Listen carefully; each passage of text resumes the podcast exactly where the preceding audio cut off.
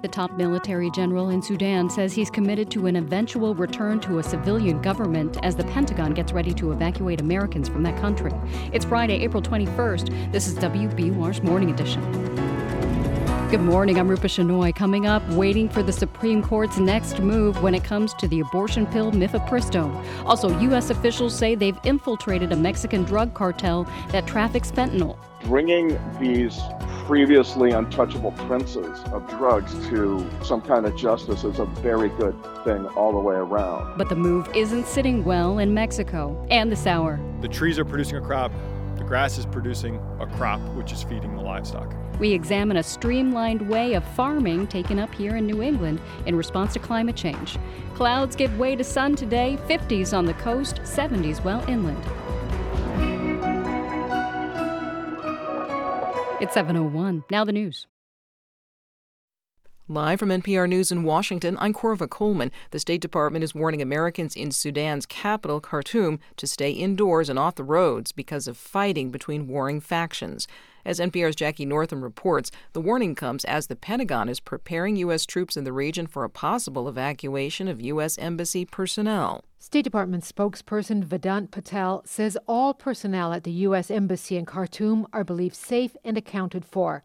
Other American government officials spread across the city are being told to shelter in place.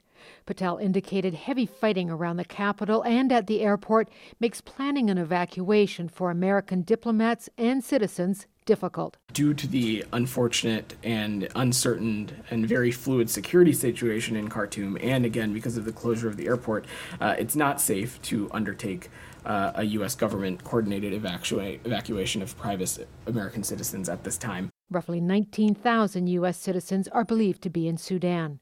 Jackie Northam, NPR News. The U.S. Supreme Court has set tonight at midnight as a deadline to respond to cases involving a common abortion medication. The Biden administration is appealing lower court orders that would restrict or block the use of mifepristone. Anti abortion activists say the FDA should not have approved the medication. The U.S. Government Accountability Office has removed the 2020 census from its list of high risk government projects.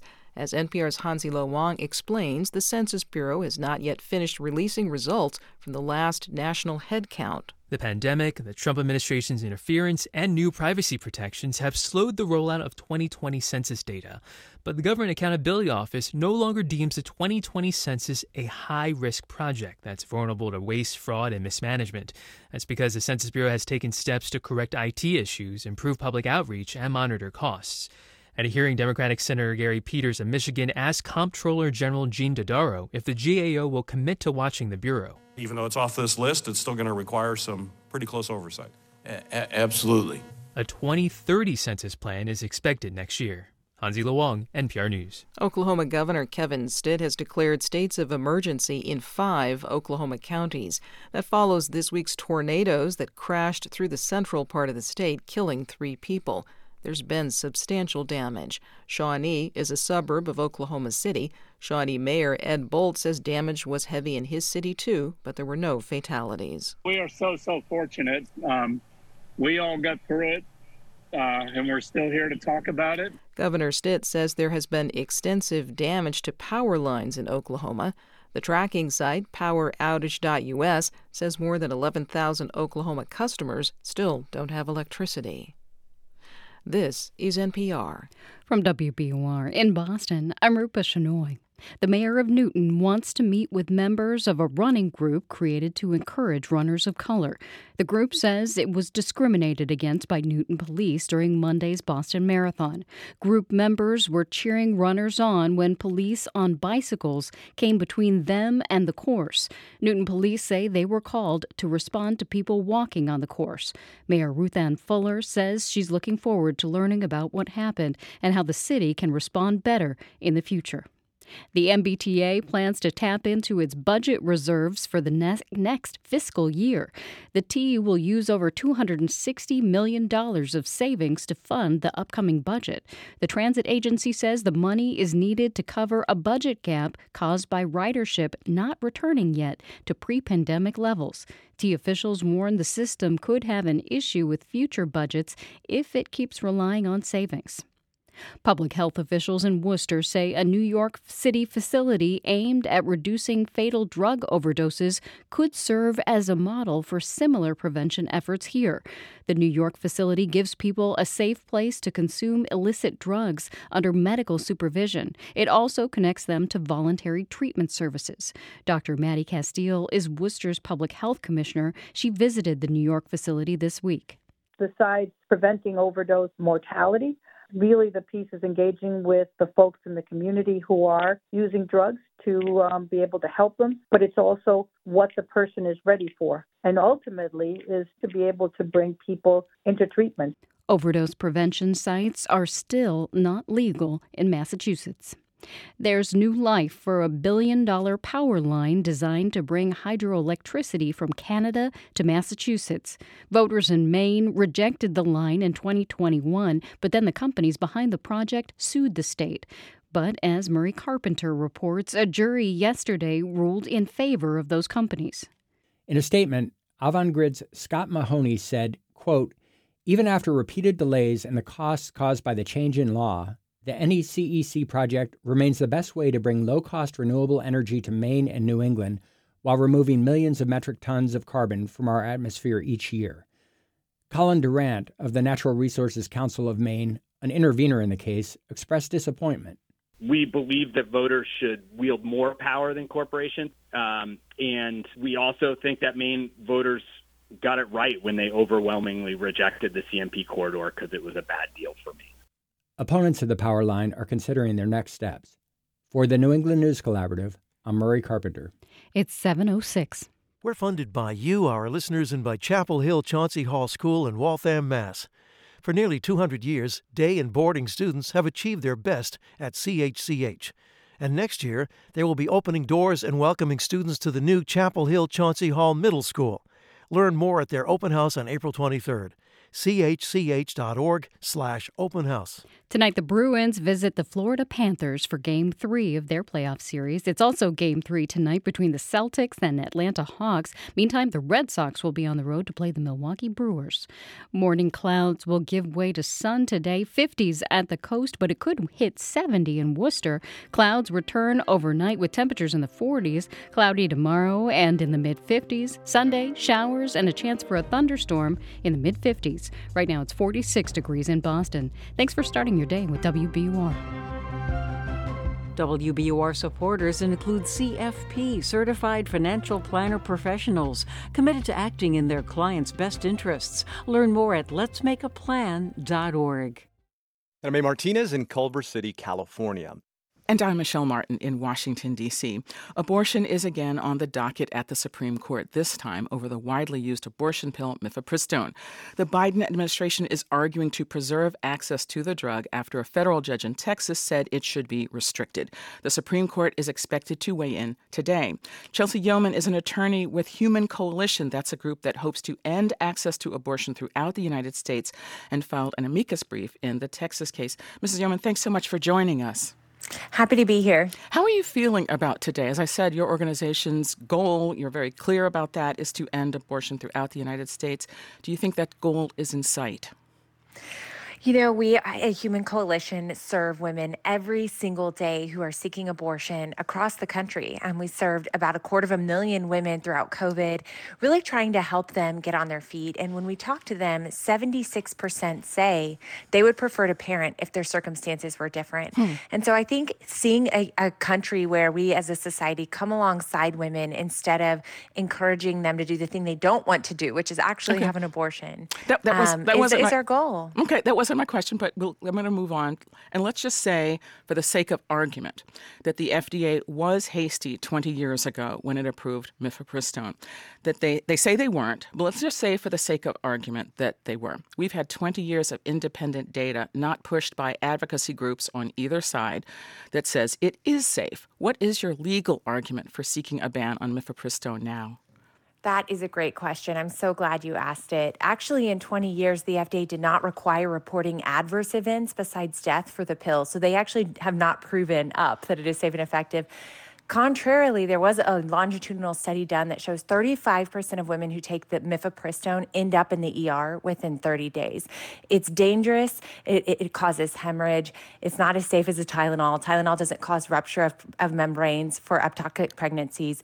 We're serving these women sometimes in the middle of their abortions, calling us panicking about the what they're experiencing and what their bodies are experiencing. Well, I'm not going to I'm not going to argue with what people are calling you about because I wouldn't have any access to that. But I have I will say I read the amicus brief and it is filled with statistics, which is again generated by an advocacy group like yours. And I would say, from a journalistic perspective, we would not find that more any more credible, more or less, than statistics generated by any advocacy group, including NARAL or Planned Parenthood. That being said, an independent researchers, the Kaiser Family Foundation, says medication abortion has a four tenths of a percentage point risk of major complications and a mortality rate of less than one thousandth of a percentage point. The FDA says the risk of death by penicillin is four times greater. And for a further point, tragically, childbirth in the U.S. is arguably far more dangerous for all women, especially for black women. The most recent numbers we could find from the CDC said that the mortality rate among non Hispanic white women in childbirth was 27 deaths per 100,000 procedures. For black women, childbirth in the U.S. was 70 deaths per 100,000 procedures. That's worse than, than Mexico. Given all of that, what is the argument that this is that banning mifepristone actually makes women safer? Yes, the longitudinal study actually compared Medicaid data and ER visits and reporting from the doctors themselves across thousands and thousands of hospitals and women. And in that study, they found 35% of women end up in the ER with complications from the chemical abortion pill. That's astronomical when you think about it.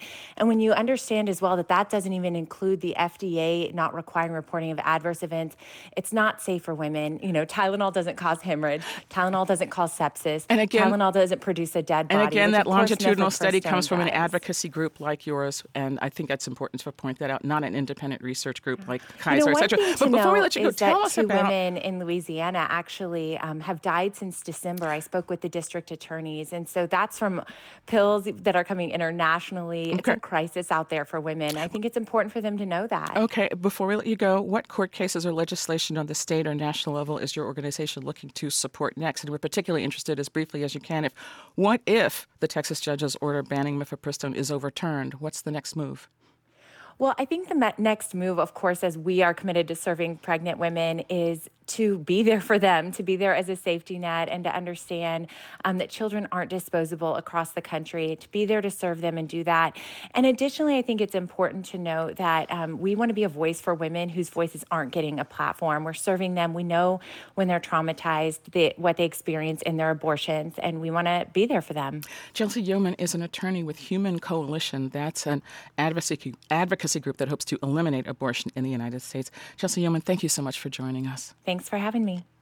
U.S. officials say they've identified and, quote, infiltrated the Mexican cartel smuggling most of the deadly fentanyl now reaching American cities. They say they've launched a new effort to arrest leaders and top operatives of the Sinaloa cartel. NPR addiction correspondent Brian Mann is here. Brian, what role do officials say this cartel plays in the fentanyl crisis? Well, Justice Department and Drug Enforcement Administration officials say they now believe this one faction of the Sinaloa cartel, known as the Chapitos Network, built and now operates the major pipeline of illegal fentanyl pumping the drug into the US. They say these are the guys responsible for a lot of the 80,000 Americans dying from opioid overdoses every year. And how do they know that? What they say is that over the last 18 months, they managed to infiltrate the Chapitos network and, quote, obtained unprecedented access to the organization's highest levels.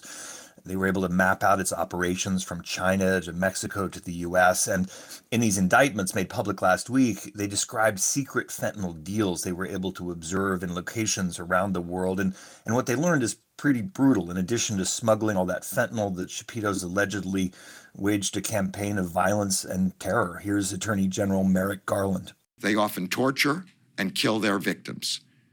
They have fed some of their victims, dead and alive, to tigers belonging to the Chapitos.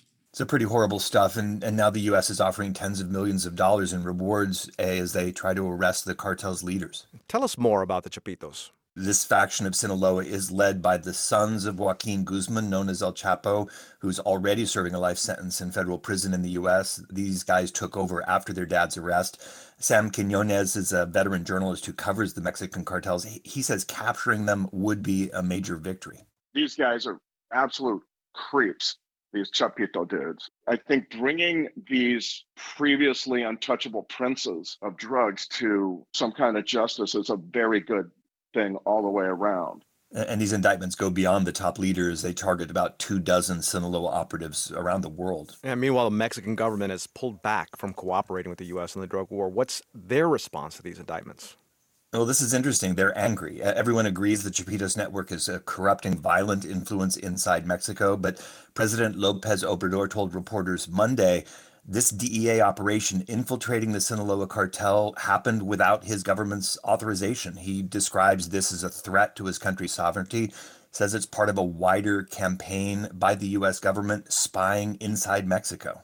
Una intromisión abusiva, prepotente, what he says there is that uh, it's abusive, arrogant meddling that should not be accepted under any circumstance.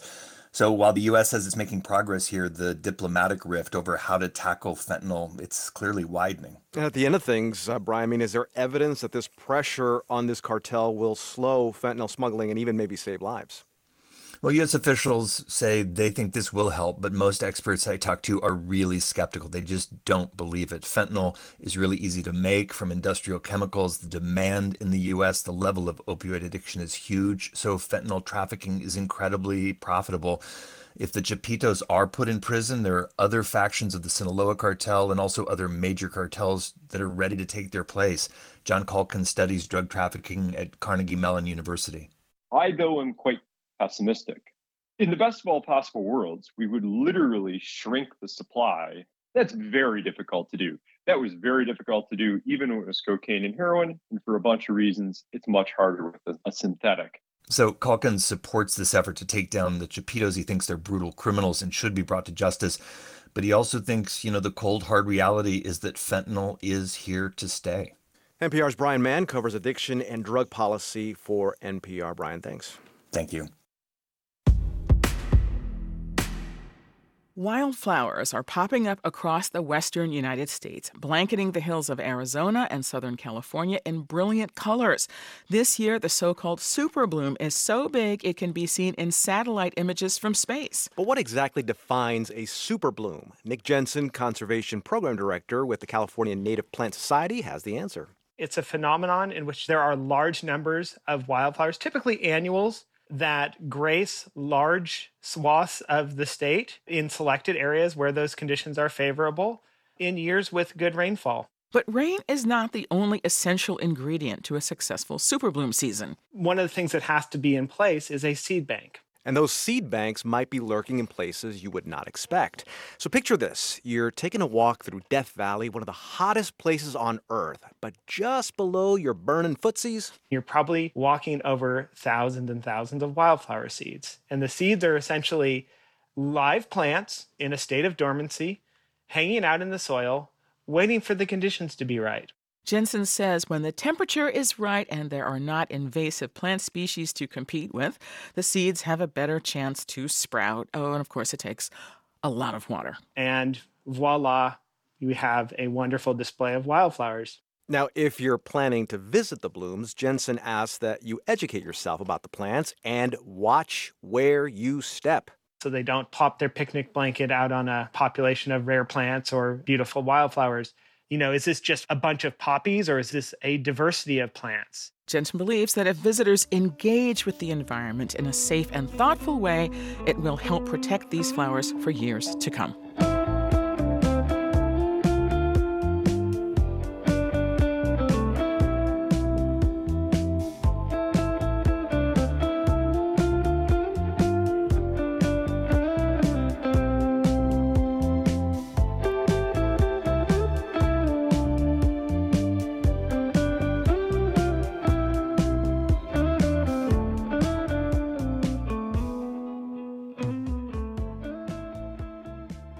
This is NPR News. This is 90.9 WBUR. Good morning. I'm Rupa Shenoy. Coming up in four minutes on Morning Edition, the International Criminal Court wants to investigate the war on drugs in the Philippines, but Filipino President Ferdinand Marcos Jr. says he won't cooperate. Then at 7:40, we hear from the only pharmacist in Vermont who provides what he calls medical aid in dying to terminally ill people. It's 719. Turn your old vehicle into new news. Support the programs you love by donating your car or boat to WBUR. Details at wbur.org/cars. We're funded by you, our listeners, and by ThoughtForms Custom Builders, building healthy, high-performance homes for families and for the future, supporting Riverside Community Care, helping make a difference in the community by delivering innovative and compassionate behavioral health care and human services. More at riversidecc.org and thoughtforms-corp.com.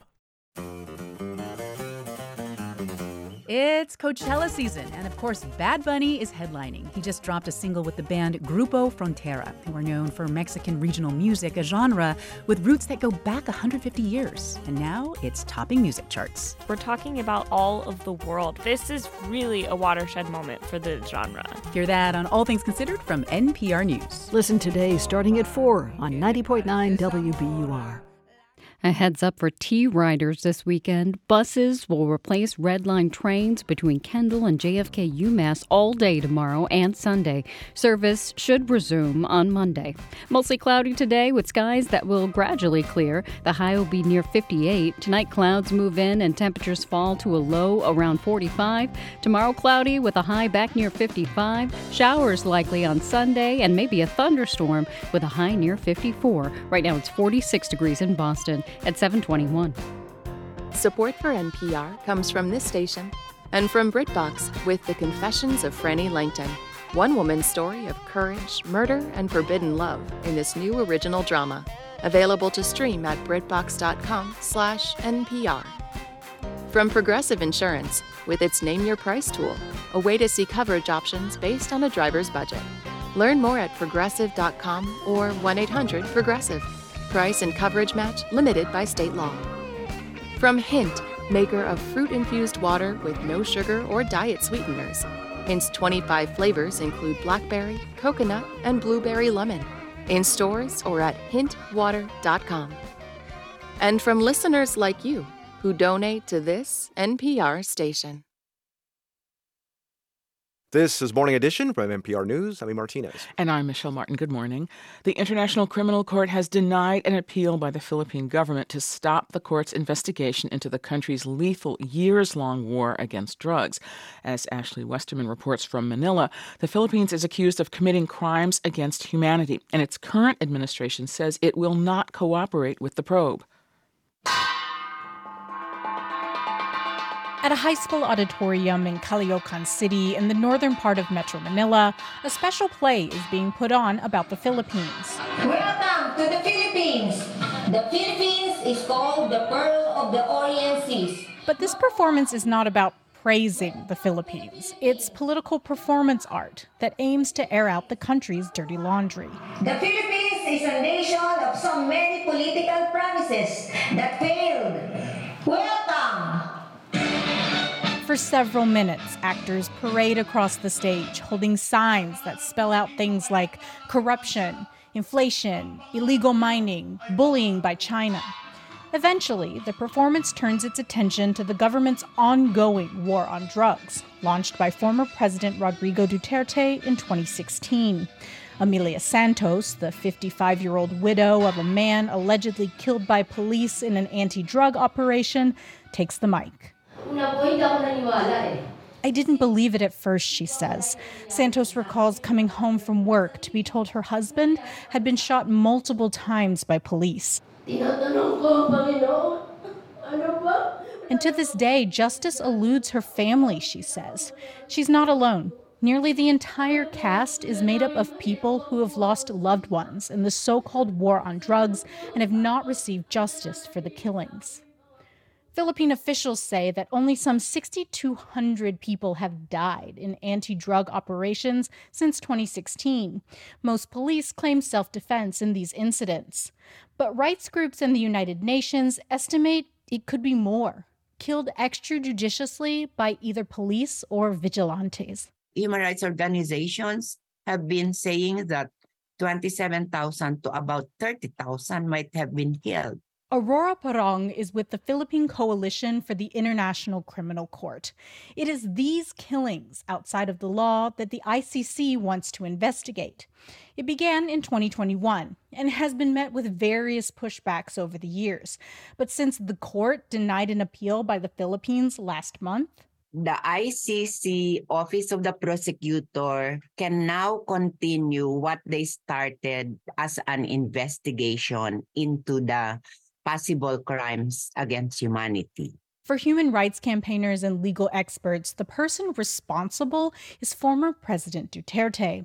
But current President Ferdinand Marcos Jr. says the government will not cooperate because it has already concluded that the police are just doing their jobs. I do not see what their jurisdiction is. I feel that we have in our uh, police and our judiciary a good system Indeed, the Philippines withdrew from the ICC in 2018.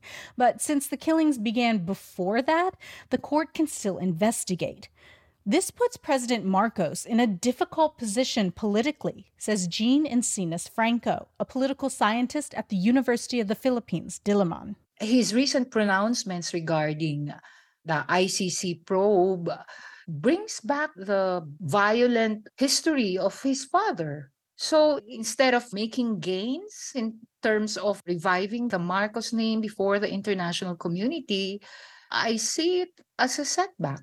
But Marcos also owes his presidential victory to his alliance with the Dutertes, Franco says, particularly Sara Duterte, the current vice president and the daughter of the former president. I think Marcos Jr. would not want to antagonize Sara Duterte supporters and polls show that Duterte, as well as the war against drugs as a policy, remain incredibly popular among Filipino voters today.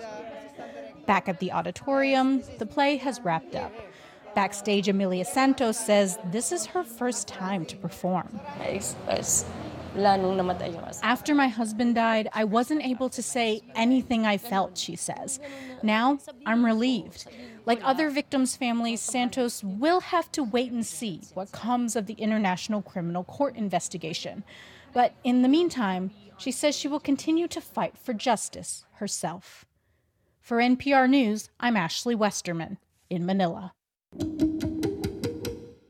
More than 50,000 migrants have arrived in New York since last spring. Mayor Eric Adams says the city needs more support helping them.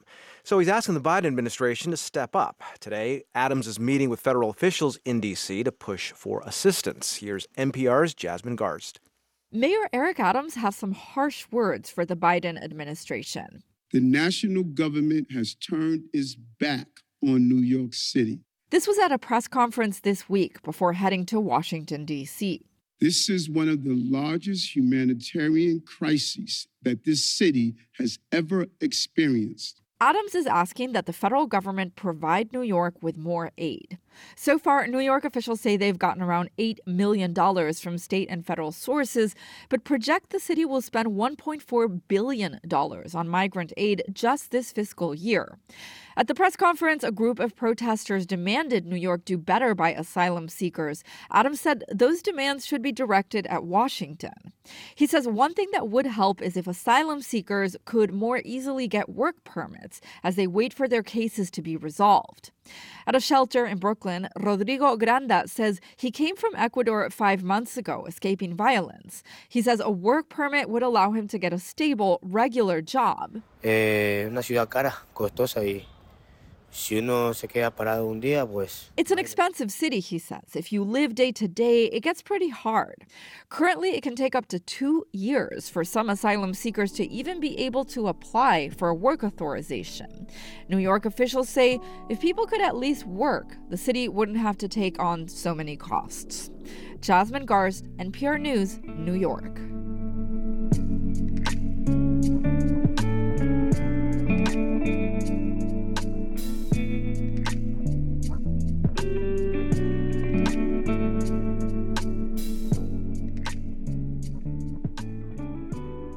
This is NPR News. Thanks for listening to WBUR. Coming up in five minutes on Morning Edition, one of the two generals vying for control of Sudan has committed to a transition to civilian rule. It's 729. Join us tomorrow afternoon at WBUR City Space for an Earth Day concert featuring a multimedia celebration of the planet. Get tickets at wbur.org slash events. We're funded by you, our listeners, and by Celebrity Series presenting the Jazz at Lincoln Center Orchestra with Wynton Marsalis, a big band experience at Symphony Hall tonight. CelebritySeries.org. And Vertex working for people with sickle cell and genetic kidney diseases, cystic fibrosis, and more. Careers in research and cell and genetic therapies at VRTX.com. Live from NPR News in Washington, I'm Dave Mattingly. Defense Secretary Lloyd Austin is in Germany today, where he addressed the recent leak of dozens of classified Pentagon documents online. I take this issue very seriously, and we will continue to work closely and respectfully with our deeply valued allies and partners. A 21 year old IT specialist with the Massachusetts Air National Guard has been charged with leaking the documents, many of which involve the war in Ukraine. That war is a main focus of Austin's trip to Germany. Before the end of the day, the U.S. Supreme Court is expected to weigh in on whether access to a widely used abortion medication will remain unchanged, pending the outcome of a legal battle. The High Court has delayed a decision until late tonight. Groups opposed to abortion rights are challenging the Food and Drug Administration's approval of mifepristone more than 20 years ago. Kate Wells with Michigan Radio has more. Doctors here have not experienced this much confusion or uncertainty really since last summer, since Roe was overturned, especially since, you know, residents here in Michigan in November voted to put abortion rights in the state constitution. And yet, even here, this method is still under threat. Mifepristone is used in about half of all abortions in the U.S. This is NPR News from Washington. From WBUR in Boston, I'm Rupa Shenoy. Governor Healey is shaking up the MBTA Board of Directors. She replaced the current chair this morning with Thomas Glynn. He serves as GM of the T in the early 1990s and more recently led the agency which oversees Logan Airport. The governor also appointed former Lynn Mayor Thomas McGee and former banking executive Eric Goodwine to the board. The T has been dealing with improving its service as well as dealing with a number of safety problems. Organizers say a convention in Boston next weekend will be the largest ever gathering of Satanists. It's called SatanCon. WBUR's Laney Ruckstuhl reports the event is also expected to draw large protests. Conservative and Christian groups from across the country will come to Copley Square to protest the sold out event at the Marriott Copley Place. Dex Desjardins is a spokesman for the Satanic Temple and an ordained minister of Satan. He says he has no problem with the protests but we're not doing it for the shock value. We're just saying we're here, we're Satanists, and we're going to live publicly and unashamedly. And and that very fact alone is enough to shock some people into thinking that we have some nefarious ends. Desjardins says the temple hired private security and is working with Boston police to ensure safety. For 90.9 WBUR, I'm Laney Ruckstuhl. The city of Gloucester will celebrate 400 new trees in honor of Earth Day. It also plans to preserve another 400 of the city's oldest trees. Mayor Greg Verga says the initiative is part of the city's larger climate action plan. The job that trees do to sequester the uh, carbon uh, can't be overlooked. And the city is just forward thinking, and uh, we're so vulnerable here at the coast to climate change. And any efforts that we can do to uh, try to slow that down. Mother Nature eventually is going to win, but if we can slow it down, you know that is a victory in its its own way. The initiative also coincides with the city's 400th anniversary. It's 733.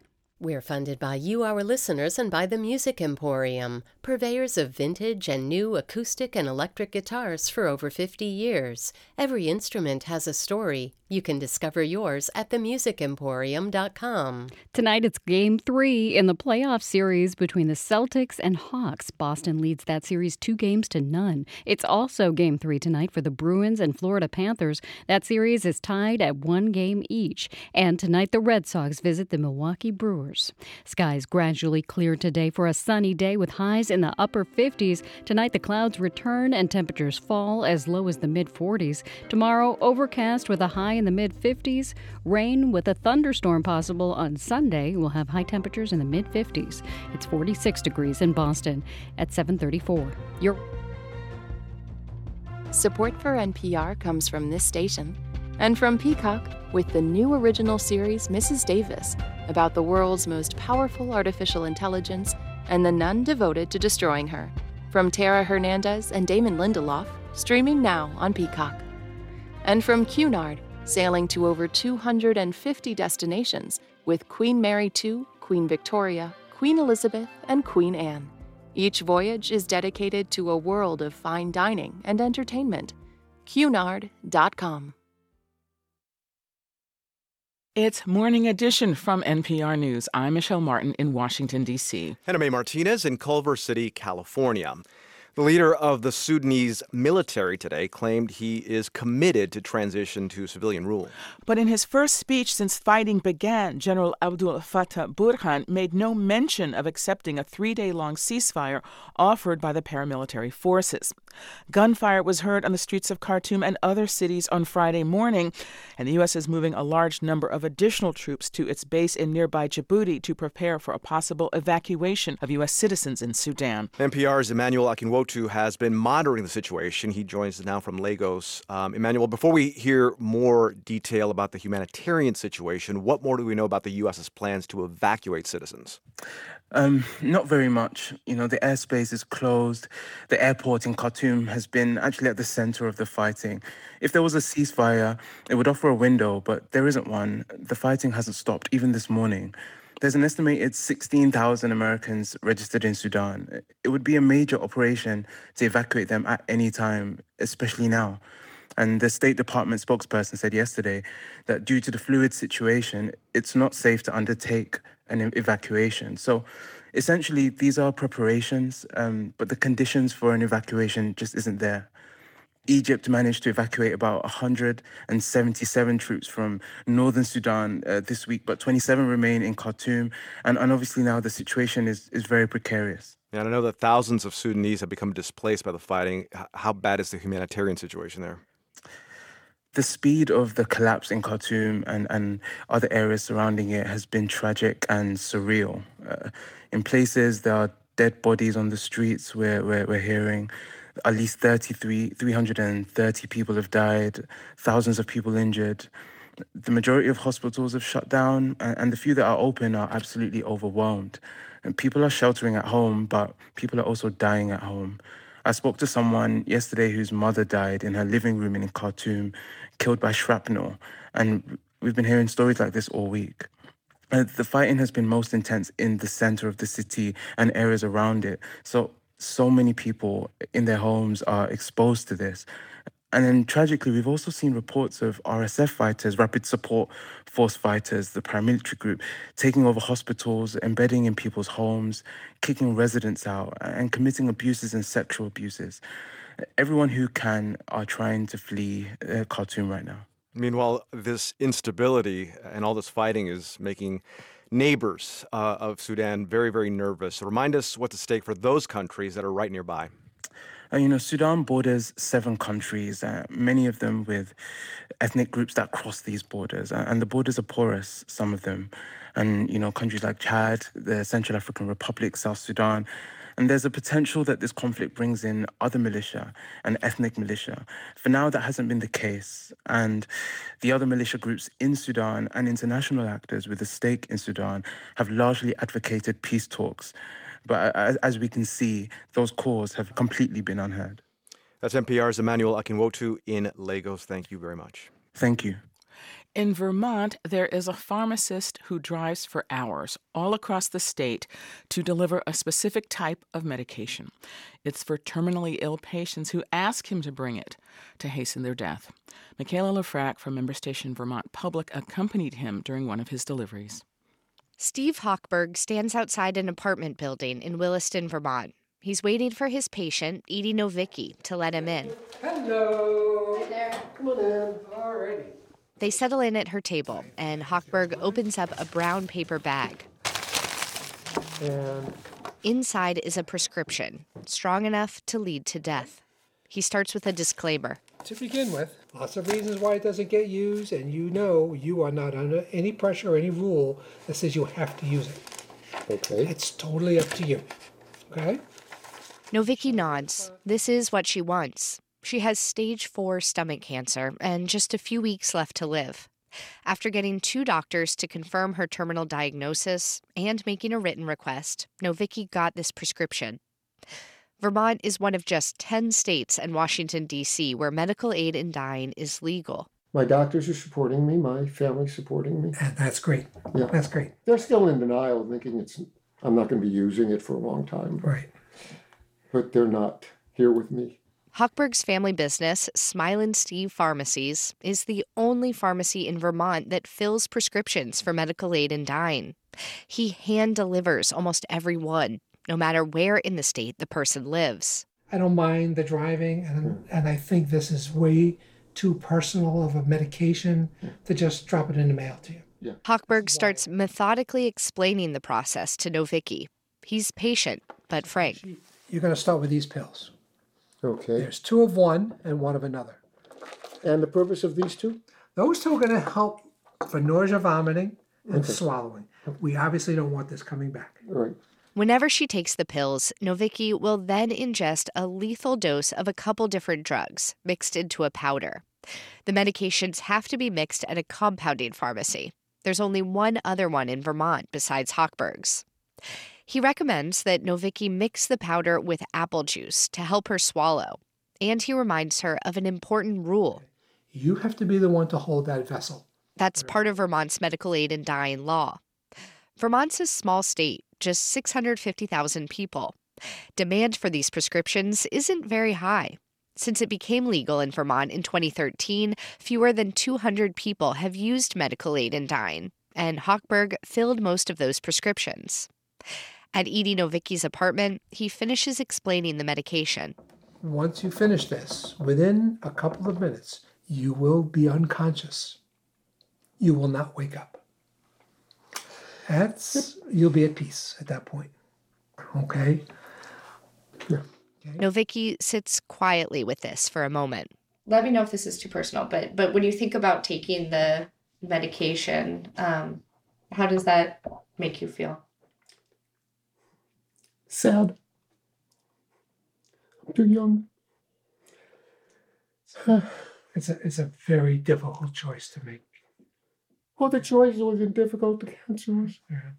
Conversations like this one are exactly why Hochberg drives for hours across the state to deliver these medications.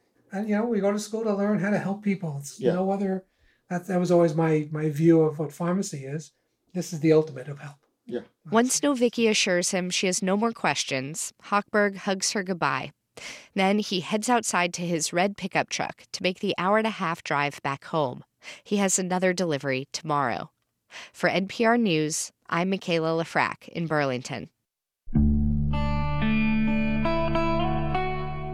Now, if you or someone you know is in crisis, if you may be considering suicide or otherwise hurting yourself, please call or text 988 to reach the Suicide and Crisis Lifeline. This is NPR News. I'm Rupa Shenoy in Boston. In just a few minutes at 7:45, a number of New England farmers are responding to climate change with something called silvopastures. It integrates trees, pasture, and livestock on one plot of land in an attempt to help climate change. In your forecast, skies clear for a sunny day today in the upper 50s. It may reach 70 around Worcester. Some clouds return tonight. It'll be in the mid 40s. Cloudy tomorrow in the mid 50s. Sunday, rain with a thunderstorm possible in the mid 50s. It's 46 degrees in Boston at 743. We're funded by you, our listeners, and by Summer Term at Boston University, offering convenient day, evening, and online scheduling with courses open to working professionals and lifelong learners. Study education, communication, business, project management, computer science, the arts, film and TV, languages, literature, and more.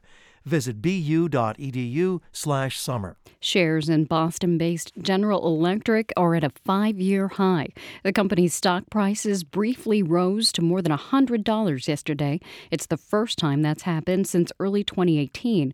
However, Bloomberg reports GE's shares are still down 50% from its record high in 2016. A construction company in East Boston wants to turn its headquarters into apartments. GVW is asking Boston planners to let it build 40 units along Bennington Street near the Orient Heights T station. The project would include retail space. It's 744. We're funded by you, our listeners, and by Uncommon Feasts Catering. Full service culinary events for your social or corporate gatherings. Boston, the North Shore, and Midcoast Maine. Gather around. Let's feast. This is WBUR's Morning Edition. I'm Rupa Shenoy. One of the top climate change solutions in agriculture is not a new idea, but it's just starting to gain momentum in New England. It's called silvopasture. It integrates trees and pasture into one system. And as Patrick Skahill reports, farmers say the system is better for them and their animals. To really understand silvopasture, imagine you're a cow grazing under full sun on a hot August day. It's 95 degrees and humid.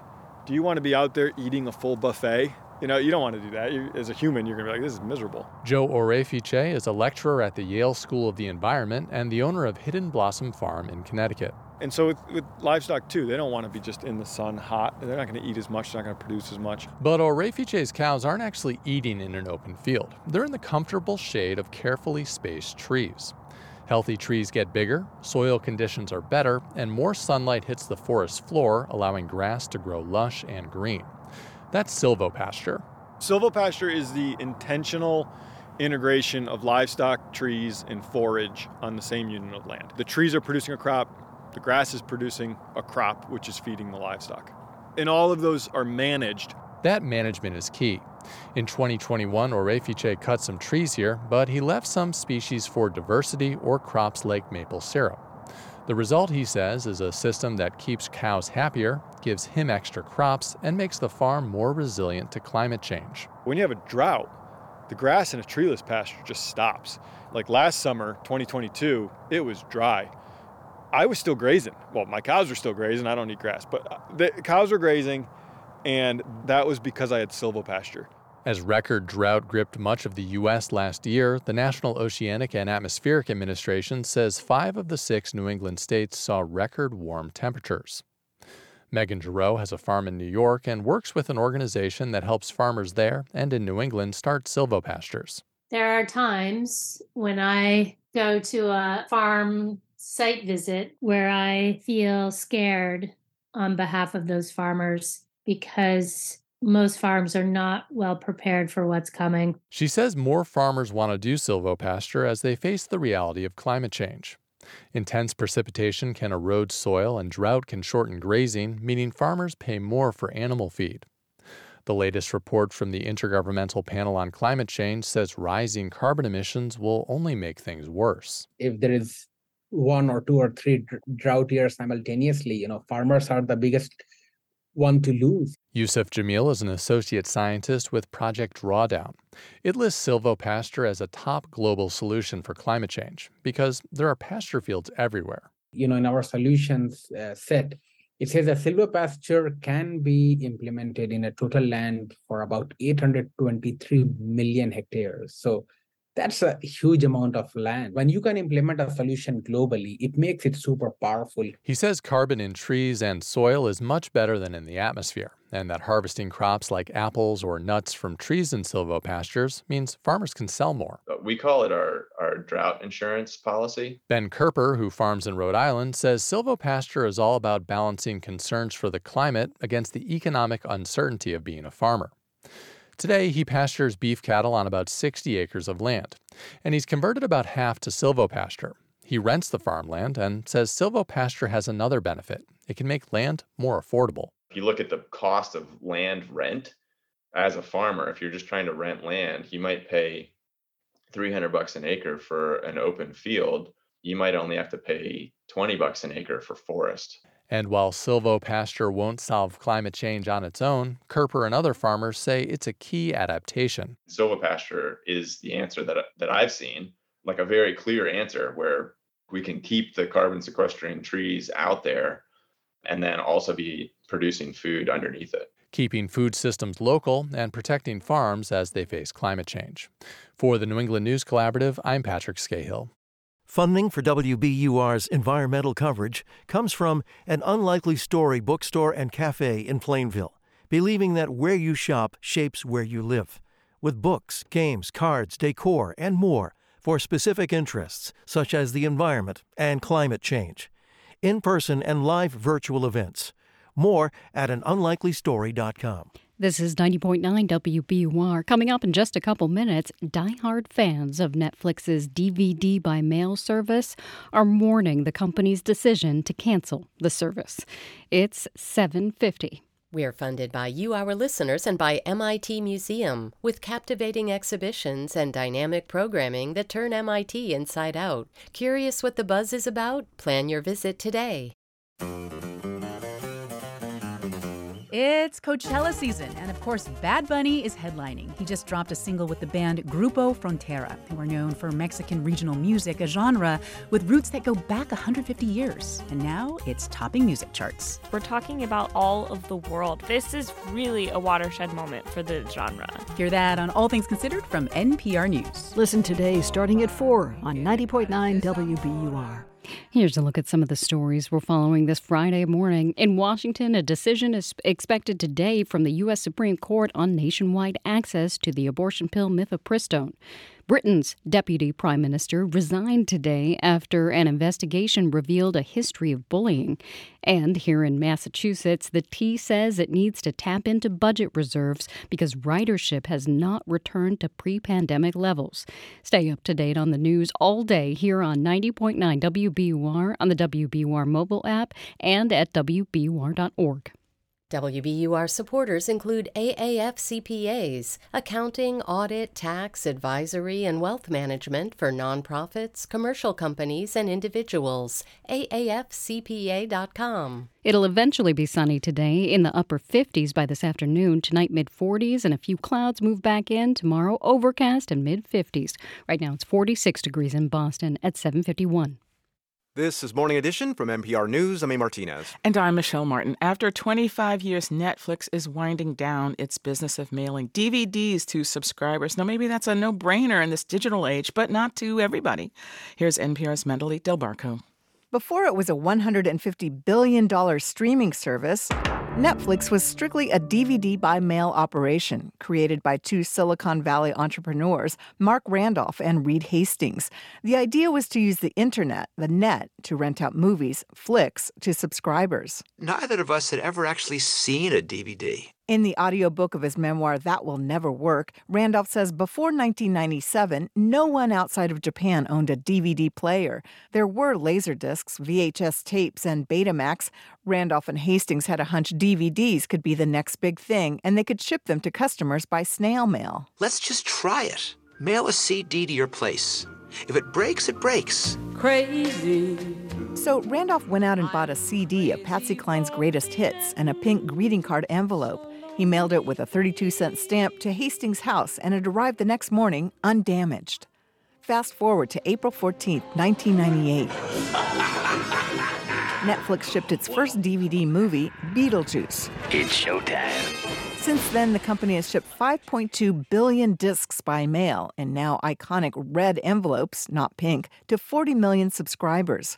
But now, as the DVD and Blu ray disc business wanes, CEO Ted Sarandos announced the service will end on September 29th. A real bummer for holdouts like 71 year old Claire Ryan in Memphis. Wow, that's the end of an era. You know, how space age we thought that was when we had our subscription initially. Ryan says since 2006, she and her wife have rented 418 films from Netflix. There are hundreds more on their queue old black and white movies, documentaries, foreign films, and especially classic Christmas pictures. There are many movies that you can't stream on Netflix, you can only see them on DVD.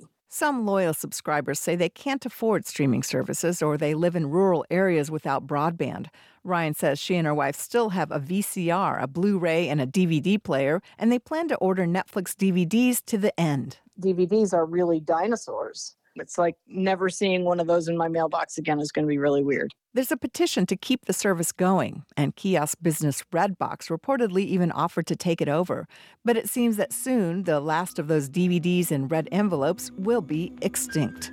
Mandalit del Barco, NPR News. Chita Rivera had, in the words of one admirer, the fastest feet on Broadway. A legendary dancer, she delighted audiences in the big musicals of the day Bye Bye Birdie, Can Can, Chicago, and of course, I'm not forgetting West Side Story. Rivera has a memoir coming out next week. NPR special correspondent Susan Stamberg stepped up to the book and the dancer. Could you say your full name for us? Yes, Dolores Conchita Figueroa del Rivero. Now, the rest of it is Montestruco Florentino Carnimacro del Fluente.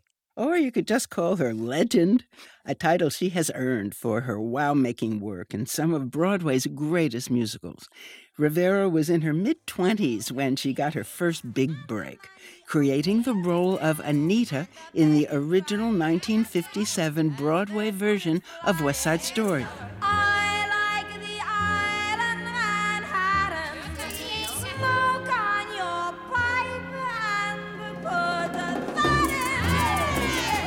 Many have played Anita in many productions of West Side Story.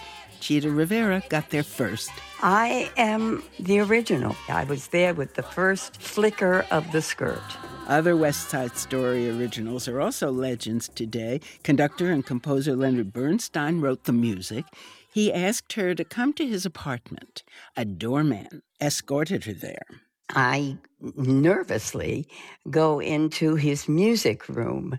It was very bright, lots of windows overlooking Carnegie Hall. She had prepared, learned every note of Anita's music.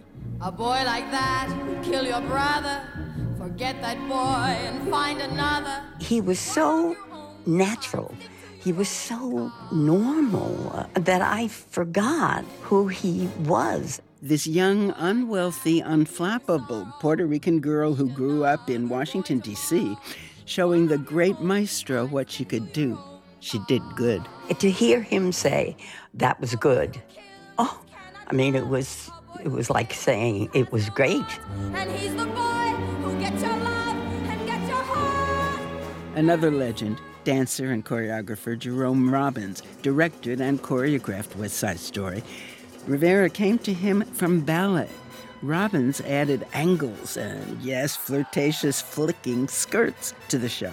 He mixed a little bit of jazz in there, a twist of the hip, a twist of the leg. He was a demanding perfectionist.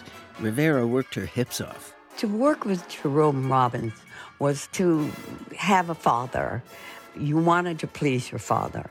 You wanted to do exactly as he described it. It was all about pleasing your teacher. When the time came to make the first movie of West Side Story, Rita Moreno played Anita. Rivera was disappointed. But looking back, that 1961 closed door opened many new doors for her during Broadway's golden age. Bye Bye Birdie, Chicago. She got to sing this one and that one. Come on, babe, why don't we paint the town?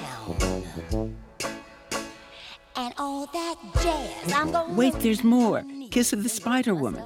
Tony and Drama Desk Awards, the Presidential Medal of Freedom, a Kennedy Center honor. Tell me, do you think you're a great singer? Oh, no. and all that jazz.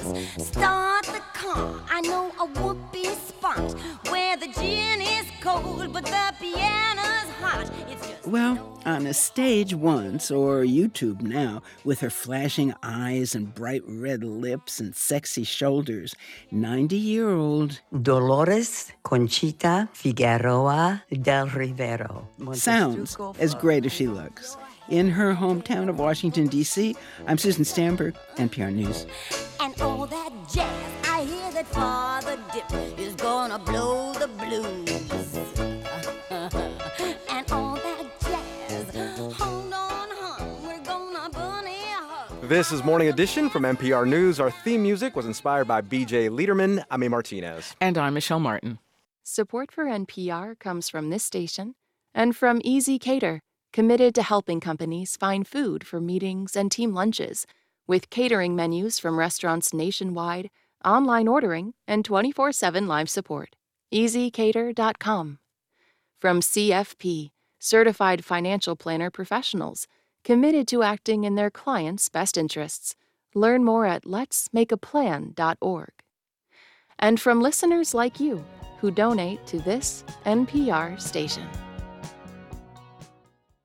I'm WBUR Arts and Culture reporter Cristela Guerra, and this is 90.9 WBUR FM Boston, 92.7 WBUA Tisbury, and 89.1 WBUH Brewster. Listen anytime with our app or at WBUR.org. WBUR, Boston's NPR news station. Under pressure from international leaders, Sudan's top general declares its military is committed to a civilian led government. It's Friday, April 21st. This is WBUR's Morning Edition. Good morning. I'm Rupa Shenoy. Coming up, doctors in Michigan say the pending Supreme Court ruling on the abortion medication mifepristone is causing confusion and uncertainty it's hard, you know, when I know that I'm going to walk into work to provide care to patients with these medications. After tomorrow, am I allowed to do that? I don't know yet. Also, BuzzFeed is shutting down its Pulitzer Prize winning news division as the company lays off staff. Plus, we preview a major conference in downtown Boston next week called SatanCon. It's supposed to be the largest gathering of Satanists ever. We're just saying we're here, we're Satanists, and we're going to live publicly and unashamedly. Skies gradually clear for a sunny day in the upper 50s today. It's 801. Now the news. Live from NPR News in Washington, I'm Korva Coleman. There's discussion of a cessation of hostilities in Sudan between two warring factions. Nothing's been agreed to. Warfare over the past week has killed more than 400 people. NPR's Tamara Keith reports the Pentagon is staging military personnel to be ready if U.S. personnel need to be evacuated from Sudan's capital, Khartoum. U.S. government personnel in Khartoum are sheltering in place as violence between rival military factions rages in the Sudanese capital.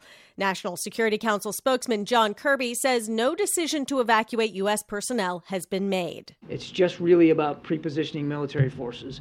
Um, if and when there's a decision uh, to move towards some sort of uh, military evacuation, then we'll have more to say about that at the time in terms of size, scale, scope, and, and what we're doing. Kirby said the main focus now is still on urging peace in Sudan, but the situation in Khartoum is dire, with food shortages and civilians caught in the crossfire. Tamara Keith, NPR News. The U.S. Supreme Court has a deadline of midnight tonight to decide whether to uphold restrictions or a ban on a common abortion medication. Meanwhile, Dan Karpenchuk reports Canada is prepared to offer Americans access to the medication mifepristone. In Ottawa, Families Minister Karina Gould says the Canadian government would work to provide the drug to Americans seeking medication abortions. She says she's especially concerned that laws in some states criminalize those who cross state borders to access reproductive health care. She says care is needed to not further endanger those who are seeking access to reproductive health care and services. Dan Karpenchuk reporting. Five Oklahoma counties are under states of emergency. This follows deadly tornadoes and violent thunderstorms this week that killed three people. There's been substantial damage reported. Funeral services will be held today for a 20 year old upstate New York woman. She was shot to death last weekend after her vehicle accidentally pulled into the wrong driveway. From member station WAMC, Jesse King reports. Kaylin Gillis and her friends were searching for a party in the rural Washington County town of Hebron when they mistakenly turned into the driveway of 65 year old Kevin Monahan. Police say Monahan fired twice at the group, killing Gillis. Monahan is charged with second degree murder. Friends and family will host a community gathering before Gillis' funeral in Schuylerville, New York. Her father, Andrew Gillis, spoke with reporters Wednesday. If any anything I'm thankful for is that I got to tell her that I love her before she walked out the door. Monahan's lawyer says three vehicles pulled into his client's driveway, and Monahan was frightened when he pulled the trigger. For NPR News, I'm Jesse King in Albany, New York. Authorities in Alabama have now arrested a sixth person in connection with last weekend's deadly shooting at a teenager's birthday party. Four people were killed and 32 others were injured. Alabama officials say investigators believe gunmen fired into the crowd during the celebration. This is NPR. From WBUR in Boston, I'm Rupa Shenoy. Allegations of abuse against award winning Boston chef Barbara Lynch are spurring a broader conversation on restaurant industry culture. Lynch is accused of physically and verbally harassing workers. More now from WBUR's Zeninjor Enwemeka. Many in the restaurant sector say mistreatment is common. Attorney Lou Sabin represents an employee he says was fired by Lynch. There's a dirty secret that there are so many different violations going on in the restaurant industry. Honestly, it's not really that hard to find them sometimes. In recent months, the owner of Stash's Pizza in Roslindale was arrested for the alleged abuse of immigrant workers.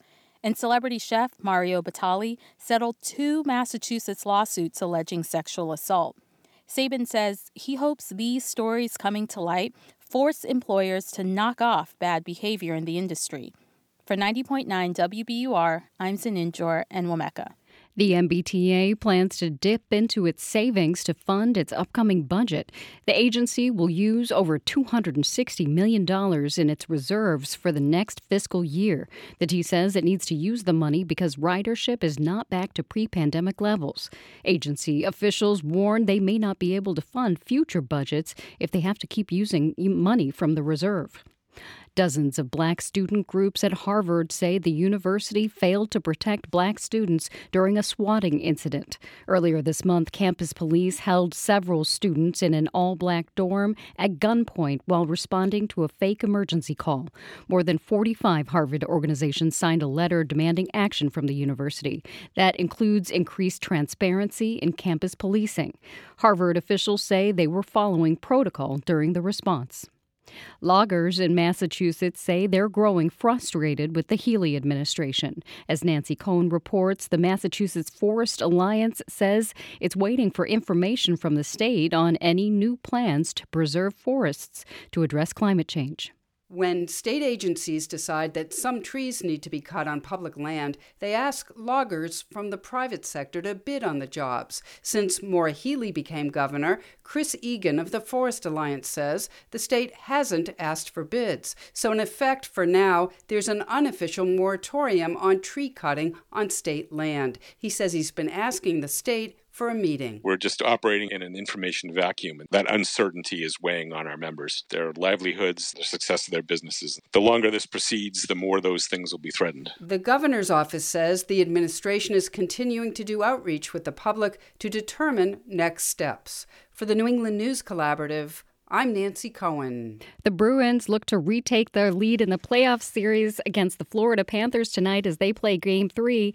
It's also game three tonight in the series between the Celtics and the Atlanta Hawks. As for the Red Sox, they'll visit the Milwaukee Brewers tonight. We're funded by you, our listeners, and by the Worcester Art Museum with Frontiers of Impressionism, featuring works by over 30 artists, including Monet, Renoir, Cassatt, and more. Now open worcesterart.org. Morning clouds will give way to sun today. 50s at the coast, but it could hit 70 in Worcester. Clouds return overnight with temperatures in the 40s. Cloudy tomorrow and in the mid 50s. Sunday, showers and a chance for a thunderstorm in the mid 50s. Right now it's 46 degrees in Boston at 807. Thanks for starting your day with WBUR. WBUR supporters include Lifelock by Norton, working to help consumers protect themselves against tax identity theft. Learn more at lifelock.com/npr. This is Morning Edition from NPR News. I'm A. Martinez in Culver City, California. And I'm Michelle Martin in Washington, D.C. The website BuzzFeed is shutting down its Pulitzer Prize winning newsroom. The company says 15% of BuzzFeed's workforce, or about 180 employees, will be laid off. We called Ben Smith to hear more about this. He's the former editor in chief at BuzzFeed News. Good morning, Ben. Hi, Michelle. So, you were the founding editor of BuzzFeed News. You worked there for almost 10 years. How are you receiving this? Sad, mad, surprised? You know, I mean, I think it's really sad. I'm really sad about it. I know a lot of my a lot of my colleagues are. I think, you know, and and, and I wouldn't say totally surprised. It's been, um, you know, Buzz BuzzFeed and BuzzFeed News. We you know we came up as as Facebook and Twitter and social media rose and became this exciting new thing where you could uh, you could distribute, you know, where you could distribute stories to millions of people. And you know, I think as consumers, as everybody got a little sick of consuming news through Facebook. Um, BuzzFeed in particular, which had probably been we'd probably been better than anybody else at getting you those links on Facebook, you know, really struggled to to to continue to hold on to this huge audience. So, so what do you think led to this? Could you be more specific about the specific Yeah. factors? Yeah, I, I, I, base, I think you know you'll people p- fewer people are on Facebook and Twitter than used to be, and really particularly around the 2016 election, I think you know when when when we started out, there was this sense of wow, isn't it neat to get you know hard news stories mixed up with funny quizzes, mixed up with baby Twitter uh, pictures on Facebook? What kind of like a novel, interesting way to get your media? And I think come the 2016 election, that started to feel actually incredibly toxic, and a lot of people hated it.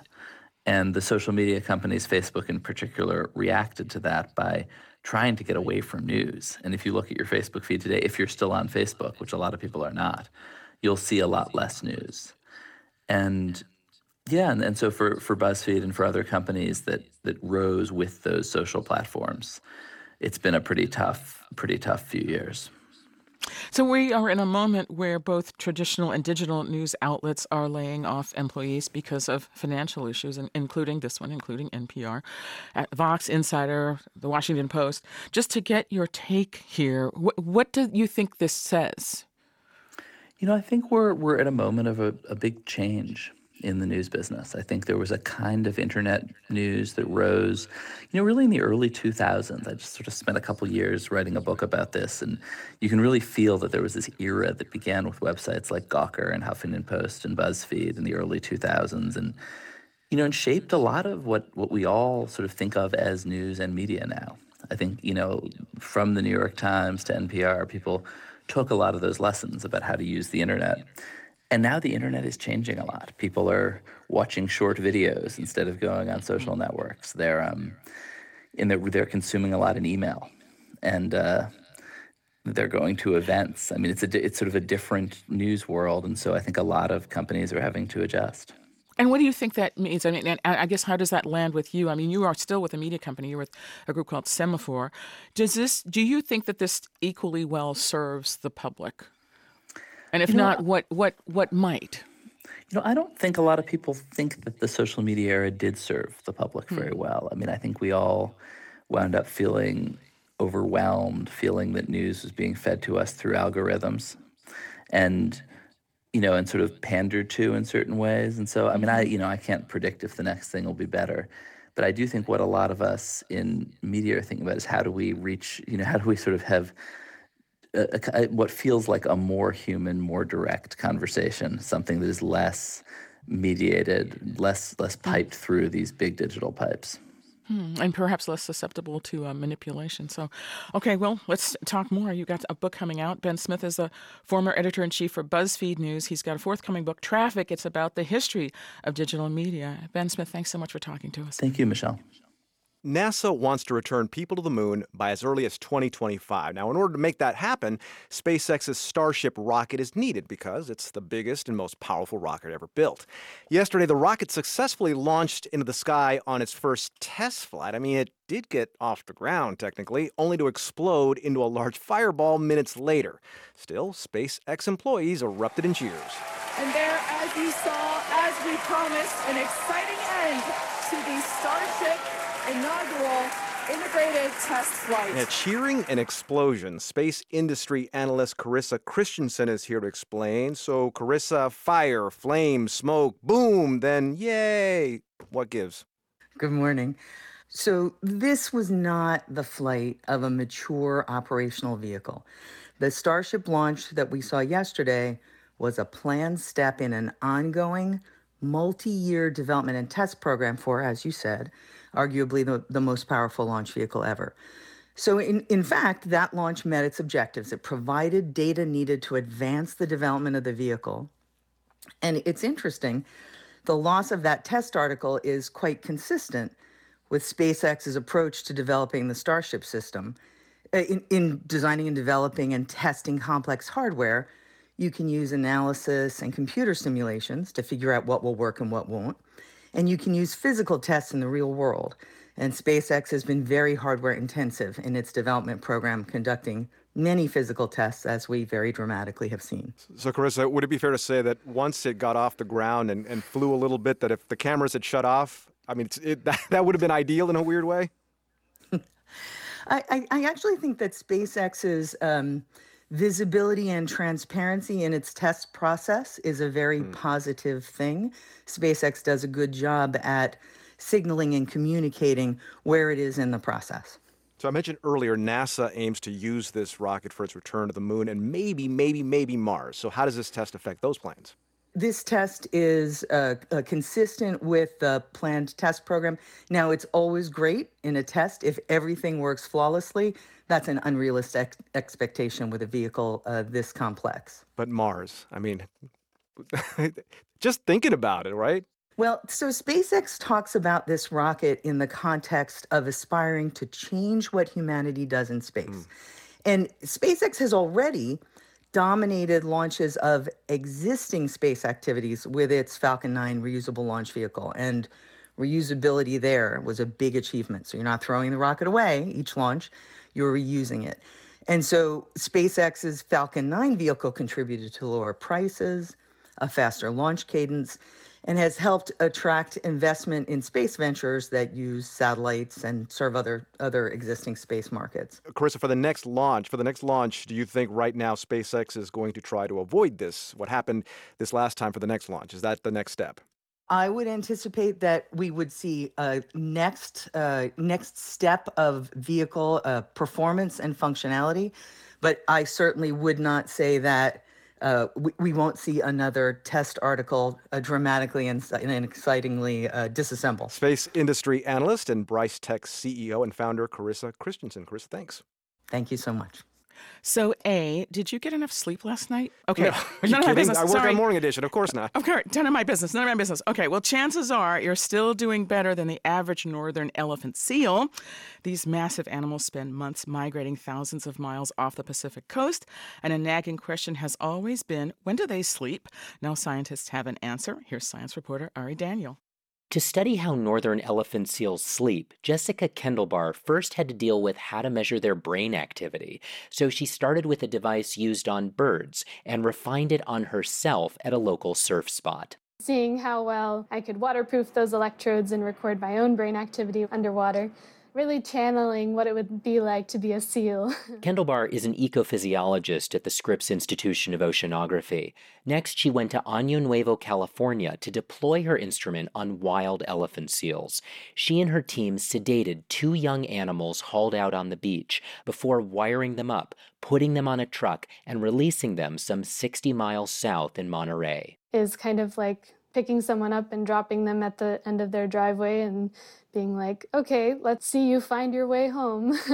so they'll get in the water and have this strong urge to come back to the colony. As they made their trek back, the instrument recorded their brain waves and movements. The pattern was clear. They'd begin their dive, and then after a period of time, they'd start to nap, which began with slow wave sleep. And then at some point, they transition to REM sleep. Just like in humans, they seem to lose control of their body they flip upside down and they start this sleep spiral, like a falling leaf. A blubbery falling leaf. Then, five to ten minutes later, they'd wake up and return to the surface.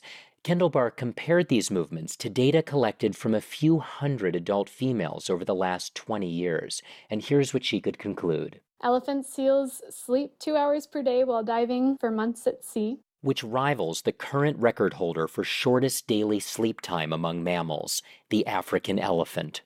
This research is published in the journal Science. They've done an exceptional job. Chris McKnight is an ecophysiologist at the Sea Mammal Research Unit in Scotland and wasn't involved in the study. He says it would have been nice to see brain scans from more animals, but I think they've got as much as was probably physically possible. The new research will help inform the habitat we safeguard, says Jessica Kendall-Bar. Not only the areas that are really important for the animals to feed, but also those areas that they might go to to sleep. Where you might find these animals sinking through the water motionless, adrift in sweet seal slumber. For NPR News, I'm Ari Daniel.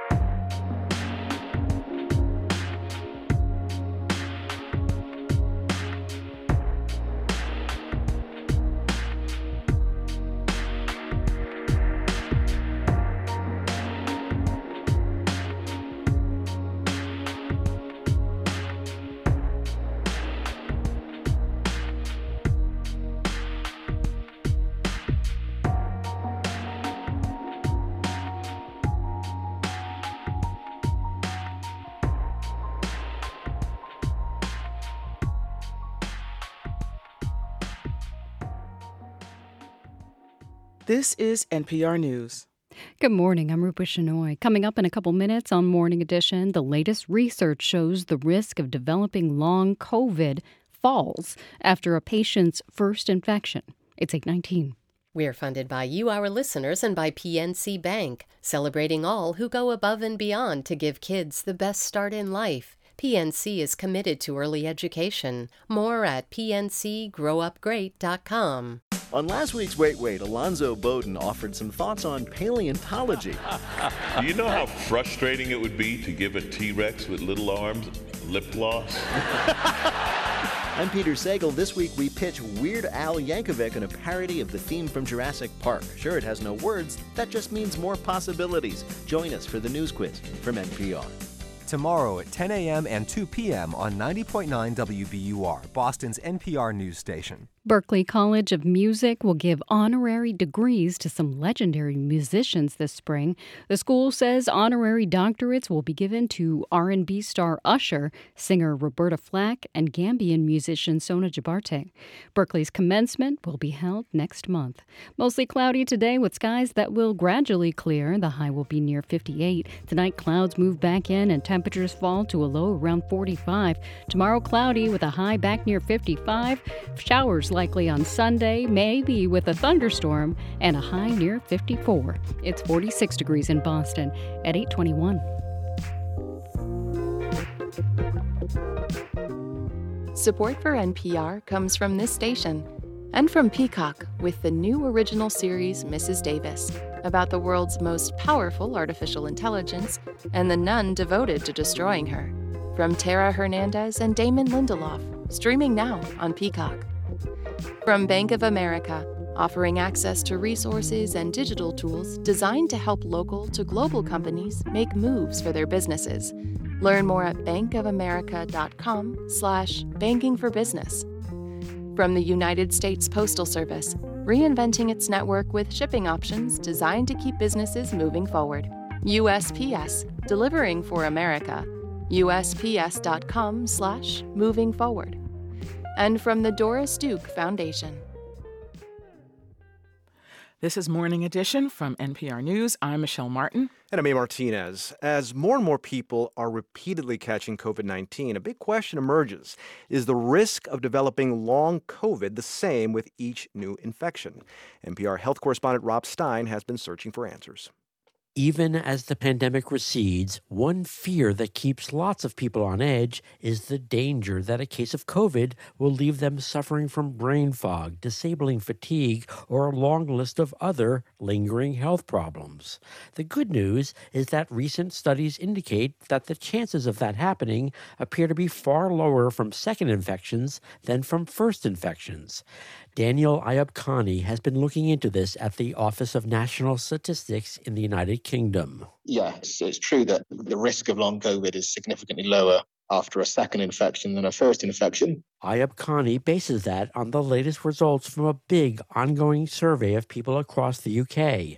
About 4% of adults report symptoms of long COVID at least four weeks after their first infection. In contrast, only 2.4% of adults who didn't get long COVID after their first infection reported lingering symptoms after their second the risk is statistically significantly lower the second time round than the first time round of developing new onset long COVID, but that's still a small risk. It's not impossible to develop long COVID the second time if you didn't develop it the first time. I think that's the kind of key takeaway message from our study. The research didn't examine why the risk would be lower the second time, but Ayoubkhani says there may be several explanations. Maybe the immunity from the first infection reduces the risk. Maybe people who didn't get it the first time are just less prone to getting long COVID. Dr. Ziad Al-Aly at Washington University produced similar findings when he studied hundreds of thousands of patients treated by the U.S. Veterans Administration. He says maybe it's because the newer variants cause milder disease, which is less likely to leave people with lingering symptoms the virus itself has evolved to be milder over time. So when people got reinfected, they generally got reinfected with Omicron, which is certainly milder than Delta and milder than ancestral strain. But Al-Aly cautions that even if the risk is lower, so many people are still catching the virus more than once that the total number of people left with long COVID continues to increase. I sort of reckon it to a Russian roulette that the odds at the individual level, the odds of getting long COVID after the second infection versus the first is lower for any individual person. But that risk is not zero, meaning that at the population level, getting reinfection still contributes to additional cases of long COVID in the community and at the population level. And no one knows the risk from third or fourth infections. Rob Stein, NPR News. It's Friday, and here on Morning Edition, that means it's time for StoryCorps. In 1950, Shirley Duhart got polio. She was only two years old at the time, and although she struggled to walk, shoes became very important to her. She came to StoryCorps with Dale Strasser, her doctor for the past three decades. I was raised in extreme poverty in Vine City, Georgia, and it was a segregated area at the time but even though my mother worked long hours, the neighbors were very caring and looked out for us. And you dare not create a problem because you knew you were going to have to answer for it when your mother came home.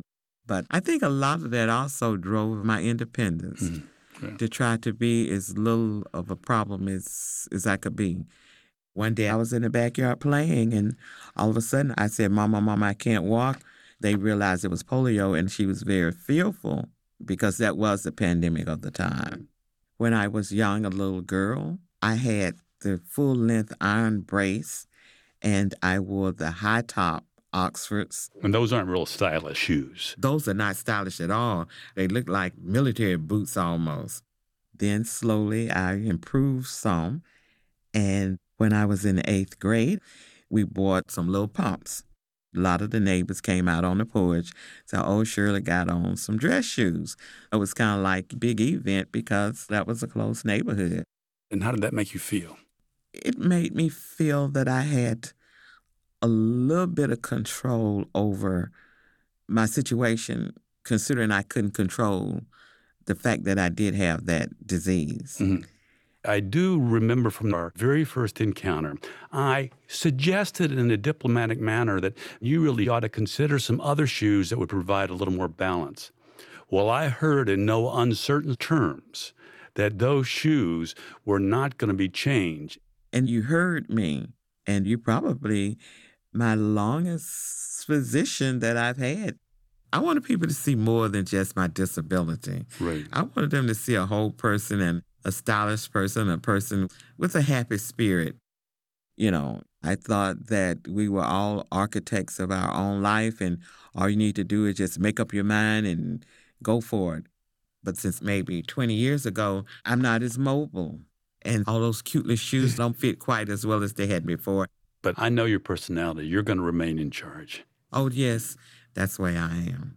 Don't let anybody else define you, define yourself. And, you know, I'm 74, but I hope to live to be 95.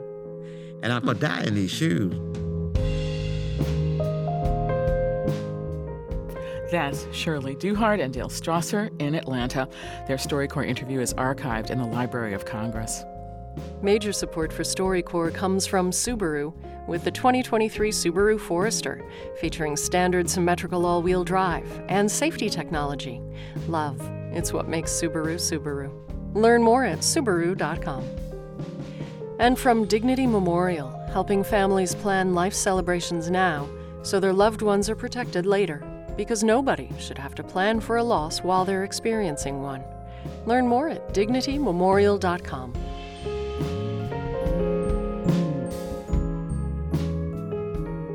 Cancer diagnoses can leave patients reeling, wondering how to react and how to live with the disease. Oncologists often tell patients to stick to their usual routines when going through cancer treatment. Tomorrow morning on Weekend Edition, you'll meet a plumber named Frank Marchand who's been following that advice for the past seven years. You can listen by asking your smart speaker to play your member station by name.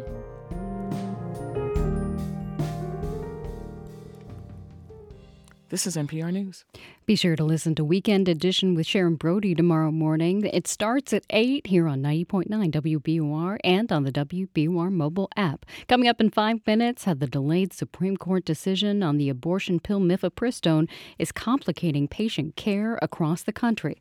It's 829. A quick reminder, the WBUR app makes following the news all day easy. You can listen live, pause, and even rewind. That's the new WBUR app in your app store today. We're funded by you, our listeners, and by Bass, Berry and Sims Healthcare Law Practice, advising academic medical centers and healthcare providers on complex legal matters nationwide. More at bassberry.com.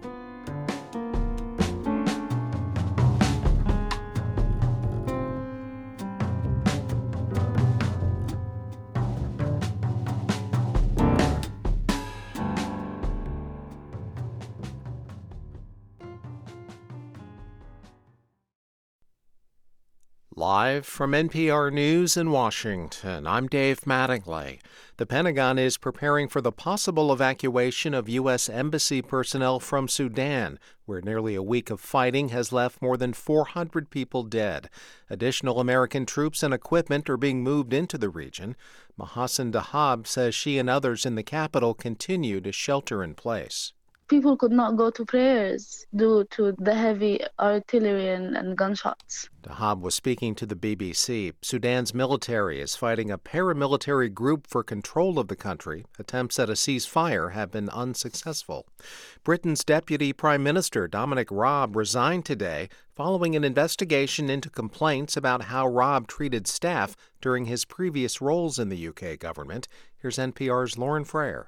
Dominic Raab is accused of bullying British civil servants who worked under him.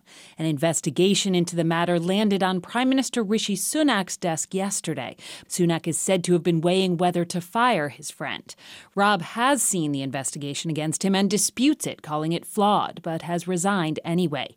He was Sunak's close friend and political ally, the UK's Deputy Prime Minister and Justice Minister. So this is a blow to Sunak's government. Raab will leave the cabinet but remain a member of parliament in Sunak's Conservative Party. Lauren Frayer, NPR News, London.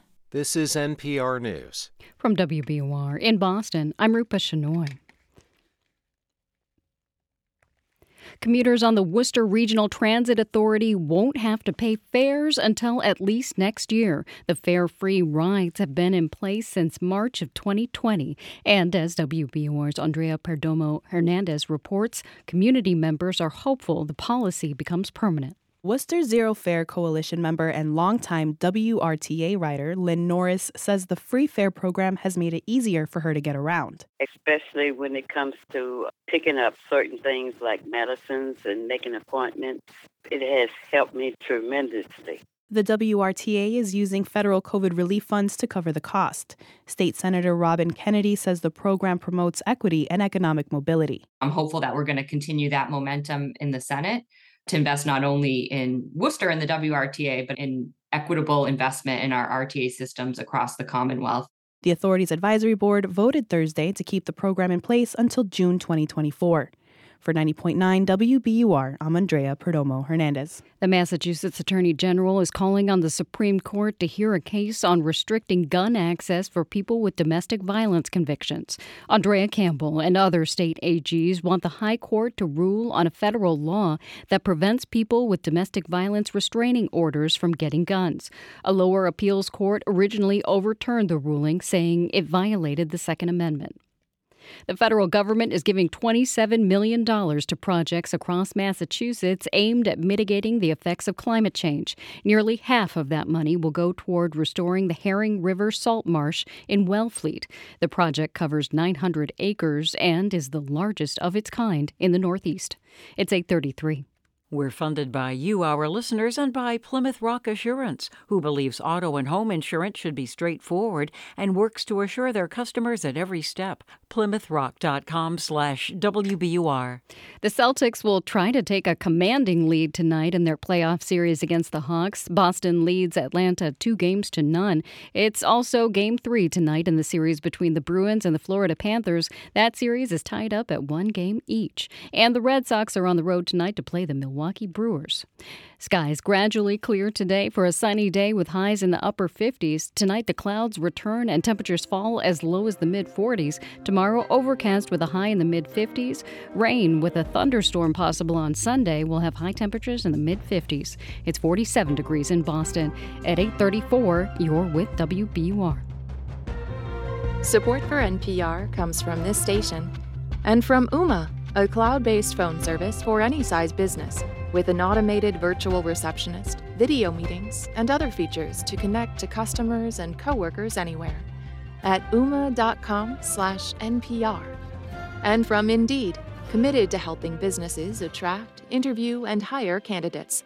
Businesses can invite candidates to apply, then schedule and conduct virtual interviews all in one place. Indeed.com/npr.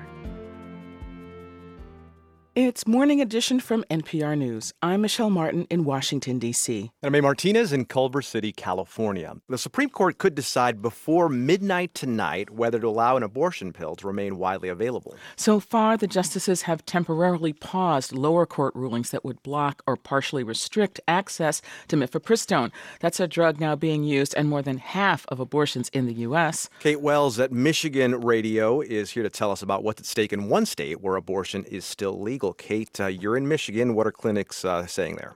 It's chaos. I mean, doctors here have not experienced this much confusion or uncertainty really since last summer, since Roe was overturned, especially since, you know, residents here in Michigan in November voted to put abortion rights in the state constitution. And yet, you know, even here, this method is still under threat. One of the doctors that I talked with is Dr. Audrey Lance. She's an OBGYN with Northland Family Planning outside Detroit. And she told me that every time in the last few weeks that one of these legal deadlines approaches, it is disruptive. It's hard, you know, when I know that I'm going to walk into work tomorrow to provide care to patients with these medications. Am I allowed to do that? I don't know yet. I don't know what's going to happen. And of course, what she wants to do is keep using mifepristone because when you combine it with misoprostol, that two drug combination is the gold standard of medication abortions. It is the most effective method. But if the court bans mifepristone entirely, it might also just restrict its use by not allowing it to be sent through the mail. And that, especially, is a big fear for doctors here. But what's the biggest fear about losing the ability to send these pills directly to patients? Well, I mean, Michigan is a large state. You know, if most brick and mortar clinics right now that provide abortion are concentrated in the southern part of the state, which means if you live farther north, if you're in the Upper Peninsula, you've got to drive for hours just to get to a clinic. But of course, right now, these patients can get the pills remotely. Dr. Sarah Wallett with Planned Parenthood of Michigan, and she can do a virtual appointment with these patients and then send the pills directly to them through the mail. We see patients who are in their car on break from their job. We see patients at home with their small children who don't have the ability to take time off work to get childcare, to get gas money. Okay, so okay, the option to mail mifepristone could disappear depending on the Supreme Court's decision, but could misoprostol still be mailed? Yes, they could definitely still use that medication rather than the two drug combination. And misoprostol alone is effective at ending pregnancies. But the doctors I spoke with say, you know, they're slightly worried about this because it is slightly less effective than when you use both pills. And they worry that this would mean more patients would need to come back in for surgical procedures afterwards at bigger picture, they also just worry that if mifepristone isn't available, some patients just won't want to take the risk. They won't want to have a medication abortion. They will just opt for surgical procedures instead. And can they handle the capacity for more of those? Not at first. You know, it would be a big change. A lot of people right now use medication abortions. If a lot of them instead want to do an actual procedure, that could mean to longer wait times and, and delays in care. Michigan Radio's Kate Wells. Kate, thanks a lot. You're welcome thank you Today, President Biden plans to sign a new executive order on environmental justice. The White House says the new directive makes it the mission of every federal agency to protect the environmental health of communities across the U.S. The move follows the passage of the country's historic climate legislation last summer and the White House's approval of the controversial Willow drilling project in Alaska. For more on this, I'm joined by White House National Climate Advisor Ali Zaidi. Good morning. Good morning. So, in clear terms, as briefly as you can, what does this order aim to do? This order sees the intersecting issues of environmental injustice, racial injustice, economic injustice, and this is the president directing all of his agencies to tackle those intersecting issues, make sure that we're fielding a full team as we tackle the climate crisis, do it in a way that cuts consumer costs, creates good paying jobs, invests in communities that have been systematically disinvested in. That means building on things like turning our iconic yellow school buses uh, into vehicles that don't belch diesel pollution, tackling risks from lead pipes, getting all of those out across the country, putting methane pollution into the sky, cleaning up brown fields and Superfund sites, turning them into hubs of economic activity, planting trees in neighborhoods that have been redlined. Talk to me about this new eh, Office of Environmental Justice. This is going to be housed, I think, within the White House Council on Environmental Quality. It's being created under this order. Help me see this. Like, what is the problem that this more centralized office will fix? In other words, like, what does it do that the executive branch isn't already doing? Two big things that we need to lean into further. First is to accelerate progress where we have data and science gaps. We don't fully understand how things like the cumulative burdens from various pollution stressors impact public health and environmental justice. We need to accelerate progress with our scientific agencies and collect data around that so we can do a better job of addressing those issues the other part is making sure that in addition to coordinating uh, action across the federal agencies, we are making uh, uh, accountability and transparency part of uh, that program. That's what this office will do. Make sure there's a scorecard uh, that can be viewed mm-hmm. by the public that shows the progress we're making, uh, whether it's at the Health and Human Services Department of Labor or the EPA. Mm-hmm Okay, so the order comes weeks after the president approved a 30 year drilling project in Alaska, despite his earlier pledge not to approve new oil projects on federal land. Does his approval of that project weaken the impact of this order? This order is a historic step forward. It builds on the largest investments in environmental justice that we've ever seen in this country, the largest investments in remediation, in tackling legacy pollution. It's also builds on the president's commitment to tackling the climate crisis uh, with the largest uh, ever program to do that, built on this premise that we can invest in America to make the solutions here, get them to every zip code okay. in the country. I got it. Before we let you go, congressional Republicans want to repeal much of that signature climate bill, the Inflation Reduction Act, as part of their negotiations over the debt ceiling. As briefly as you can, how worried are you about that? I'm just surprised that you would want to have Congress spend time on a measure that would raise the costs of energy for consumers, um, that you would want to have Congress spend time on something that would undermine U.S. manufacturing competitiveness, undermine U.S. Okay. energy security, sideline our workers uh, in the global clean energy race. So, look, the the president's economic agenda has attracted hundreds of billions of dollars of capital into this fight. Um, and uh, we're focused on, on delivering results. Ali Zaidi is the White House's National Climate Advisor. Thank you. Thanks so much. This is NPR News. Coming up at 8:45 on Morning Edition, we preview what's supposed to be the largest gathering ever of Satanists. It's happening in Boston next week. In your forecast, skies clear for a sunny day today in the upper 50s. It may reach 70 around Worcester. Some clouds return tonight. It'll be in the mid 40s, cloudy tomorrow in the mid 50s. Sunday, rain with a thunderstorm possible in the mid 50s. It's 47 degrees in Boston at 8:43. WBUR supporters include BMW. With a range of up to 301 miles, the BMW i4 is 100% electric and 100% BMW. The first all electric BMW i4 is available at your local BMW centers. Airbnb says it'll help hosts in Massachusetts save on energy costs while also reducing their carbon footprints. The vacation rental company is doing so by helping hosts access up to $10,000 in rebates. Those will go toward upgrades on heat pumps and weatherization for their homes. Boston based SimpliSafe is hiring 100 new employees as it expands its downtown office space. The expansion comes just three months after SimpliSafe laid off more than 50 people as it shut down its warehouse in Taunton. It's 844.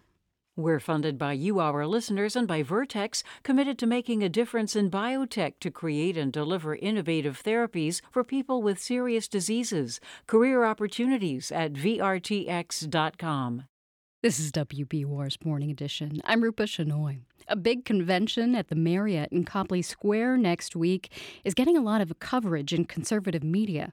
It's called SatanCon, and it's being put on by the Satanic Temple, headquartered in Salem.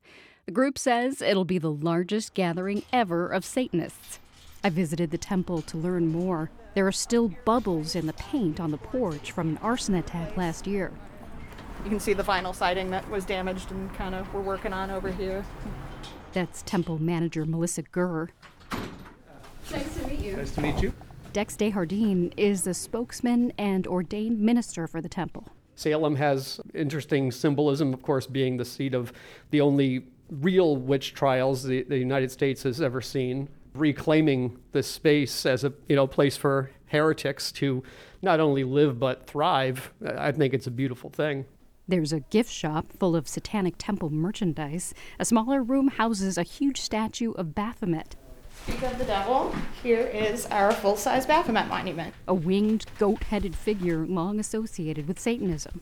He weighs three tons, and the floor had to be reinforced so that he could be in here. Upstairs, books and artifacts detail the history of the satanic panic in the 1980s when conspiracy theorists made baseless claims about satanic cults ritually abusing children. Desjardins says the threats have never stopped. I've just assumed for years now that I'll be just walking along and someone's going to come up and shoot me in the chest. Another room houses a display of torture devices and two throne chairs on a raised platform. Uh, what's the purpose of having a throne? It's just fun. We're a religion that we take ourselves very seriously in some regards, and then in other regards, we like to have a good time. Desjardins and I sit on an old sofa in a back room on the first floor to talk more. This is our sort of fine arts room. He says the Satanic Temple is non theistic and doesn't believe in a literal Satan. Instead, he says they focus on teaching compassion and intellectualism and on fighting for freedom of religion and speech. One example, they're suing the city of Boston for the right to be able to give an invocation before a city council meeting. Desjardins says, like any other faith, they started having conventions last year so members could get to know one another. It's a chance for our community to build friendships, to learn from each other. We have over 800 attendees scheduled to come to this year's SatanCon. We have the Satanic Ball one day. We have Madeline Hatter, a drag queen, who's going to do a performance, and then the band Satanic Planet's going to be doing a concert after that. You're having it in Copley Square, a very high profile area. They were one of the few hotels willing to work with us. It's very hard to find collaborators for anything we do sometimes because of the name and superstition or religious you know beliefs and they just don't want to work with us. Other people that might otherwise work with us are afraid. They're afraid of bomb threats. They're afraid of physical attacks. They're afraid of negative reviews. To talk about the protest groups they say don't be fooled by this organization that says it's about free speech or intellectualism. This is anti-christian and an opening for people to explore Satanism and actually get into Satan. How do you respond to that? They're a little bit off the mark. We are Satanists. Now, the thing is, we're not theistic. And I always like to point out to people that Christianity doesn't have a monopoly on the name of Satan. Not all of us come from this background of there's a devil and he's the personification of pure evil. Another big criticism is that you're just out to shock people. So, how do you respond to that? There is a shocking element, obviously, to some of what we do. If you're from a Christian background and our statue makes you think of the literal devil, you will be shocked to see it in public. But that's not the point. We're just saying we're here, we're Satanists, and we're going to live publicly and unashamedly. The 90% you don't see is our congregations, it's our ministry program, it's our weekly temple services. Just why is it worth it when, as you said, hate crimes are up, attacks are up, shootings are up?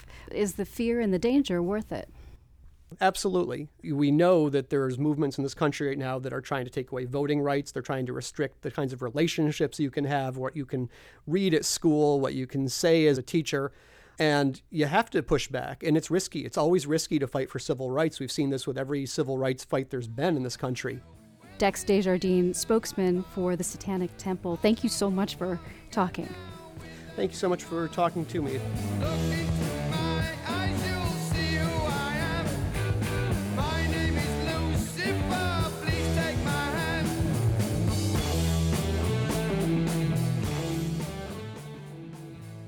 Coming up in the next few minutes, crucial internet cables sit on the ocean floor and span the globe, but they aren't well protected.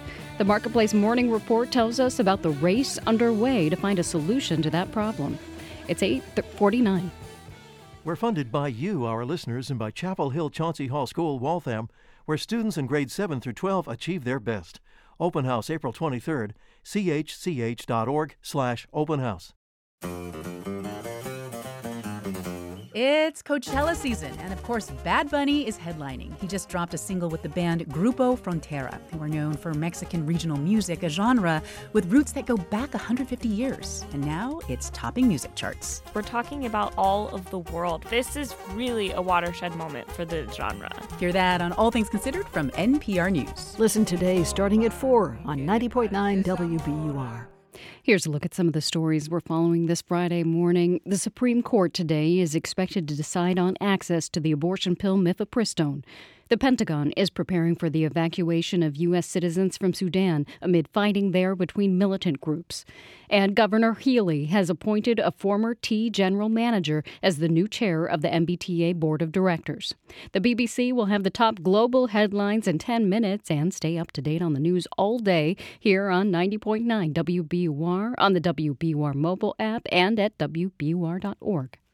WBUR supporters include complex stories working to turn big ideas into compelling videos, online experiences, presentations, reports, infographics, and more. ComplexStories.com. We start out with clouds this morning, but those are supposed to gradually move away for a sunny day in the upper 50s by this afternoon. Tonight, mid 40s, and a few clouds move back in. Tomorrow, overcast and mid 50s, and it looks like a rainy Sunday with a chance for a thunderstorm and temperatures in the mid 50s. 50s. It's 47 degrees in Boston at 851.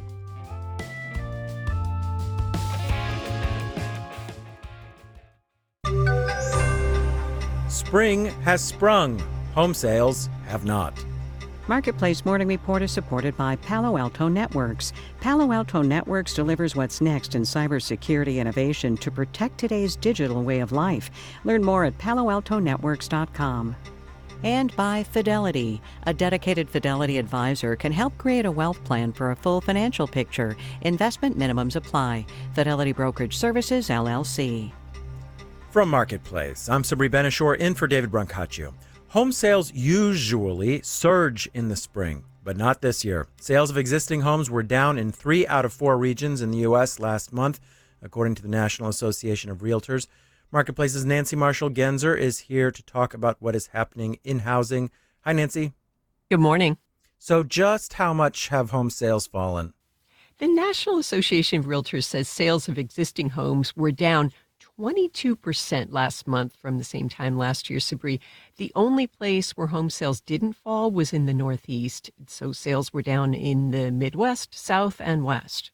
What's behind that? I mean, why are home sales actually falling during what is normally the busiest time of the year? Well, mortgage rates rose last week for the first time in over a month. That certainly didn't help. Uh, Freddie Mac says the average rate for a 30 year mortgage is now 6.39%. And Freddie Mac says the housing market just won't get back to normal until rates drop into the mid 5% range. What about home prices? How are we doing there? As those mortgage rates rise, demand falls, and of course, that's pushed housing prices down. With the median home price in March at more than $375,000. But prices are still increasing in some parts of the country that are adding jobs. There are more homes on the market because houses are taking longer to sell, but construction on new homes fell last month. All right. Thank you, Nancy, so much. You're welcome. All right, let's do the numbers.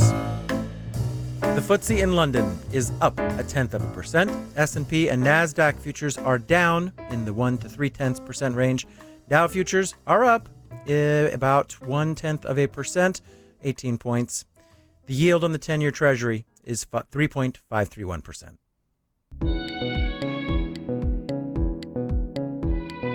Marketplace Morning Report is supported by Amazon Business. From small business to big enterprise and everything in between, Amazon Business helps simplify the supplies buying process. Amazon Business, your partner for smart business buying. And by The Uncertain Hour, investigates the privatization of welfare and how for profit companies cash in on public benefits. Listen to The Uncertain Hour wherever you get your podcasts.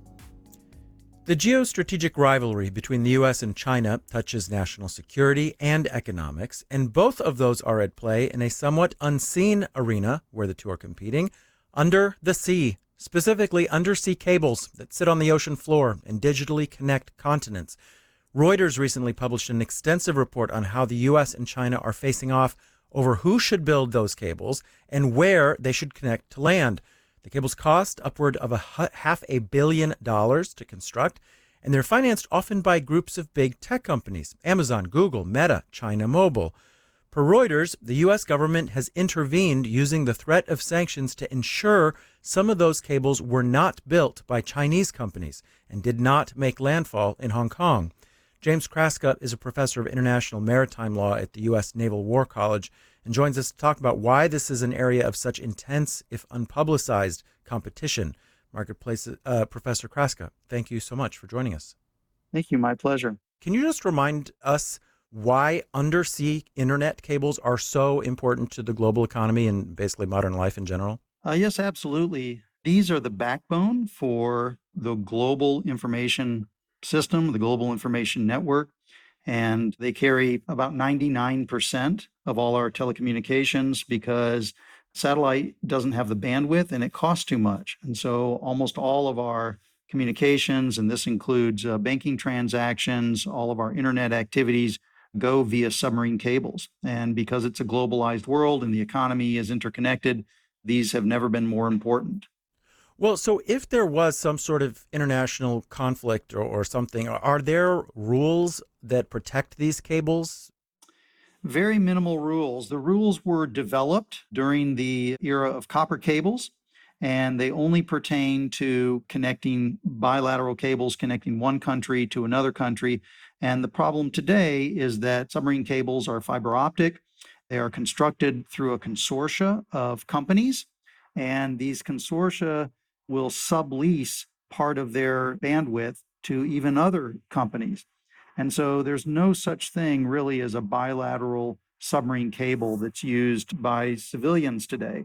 Furthermore, all of these cables have both civilian traffic as well as military traffic because the military traffic is encrypted, but it still goes on the same cables that we use every day for our internet. Are these cables protected somehow? I mean, if there was a conflict, say, between the US and China, what would it mean if they weren't protected? There's just not a lot of black letter law that applies, except that in armed conflict, military objectives are, are lawful, maybe lawful military targets. So any sort of uh, attack or disruption on them has to be weighed against uh, distinction. Are you able to distinguish between a military target and a civilian target? And in this case, it's sort of a dual use uh, item, uh, dual use infrastructure. And then proportionality, even if it is a military target, is your attack disproportionate? And these are questions that have not been answered because we've, you know, not not had uh, much experience with cutting cables during armed conflict uh, in the present day. Yeah, it sounds like this is a, a major vulnerability. It is a major vulnerability. But if you think of a country, for example, like China, that's also much more connected to the globalized economy, any type of disruption could have uh, reverberate follow on effects. And so it's one of these measures that might have just as much blowback effect on the country cutting the cable as it does on the country that uh, that's supposed to be, you know, targeted. James Kraska is chair of the Stockton Center for International Law at the U.S. Naval War College, where he teaches about international maritime law. Professor Kraska, thank you so much. My pleasure. Thank you. Our executive producer is Kelly Silvera. Our digital producer is Jarrett Dang. Our engineers are Jessen Dueller and Nick Esposito. In New York, I'm Sabri Ben-Achour with the Marketplace Morning Report. From APM, American Public Media. We're funded by you, our listeners, and by Muzen Audio, offering high fidelity FM Bluetooth audio speakers in an array of nostalgic designs and colors. Available at muzenaudio.com and summer term at Boston University. Advance your studies with more than 700 courses in over 70 subjects, ranging from business, math, and sciences to humanities, languages, communication, and more. For summer term dates and to register, visit bu.edu/summer.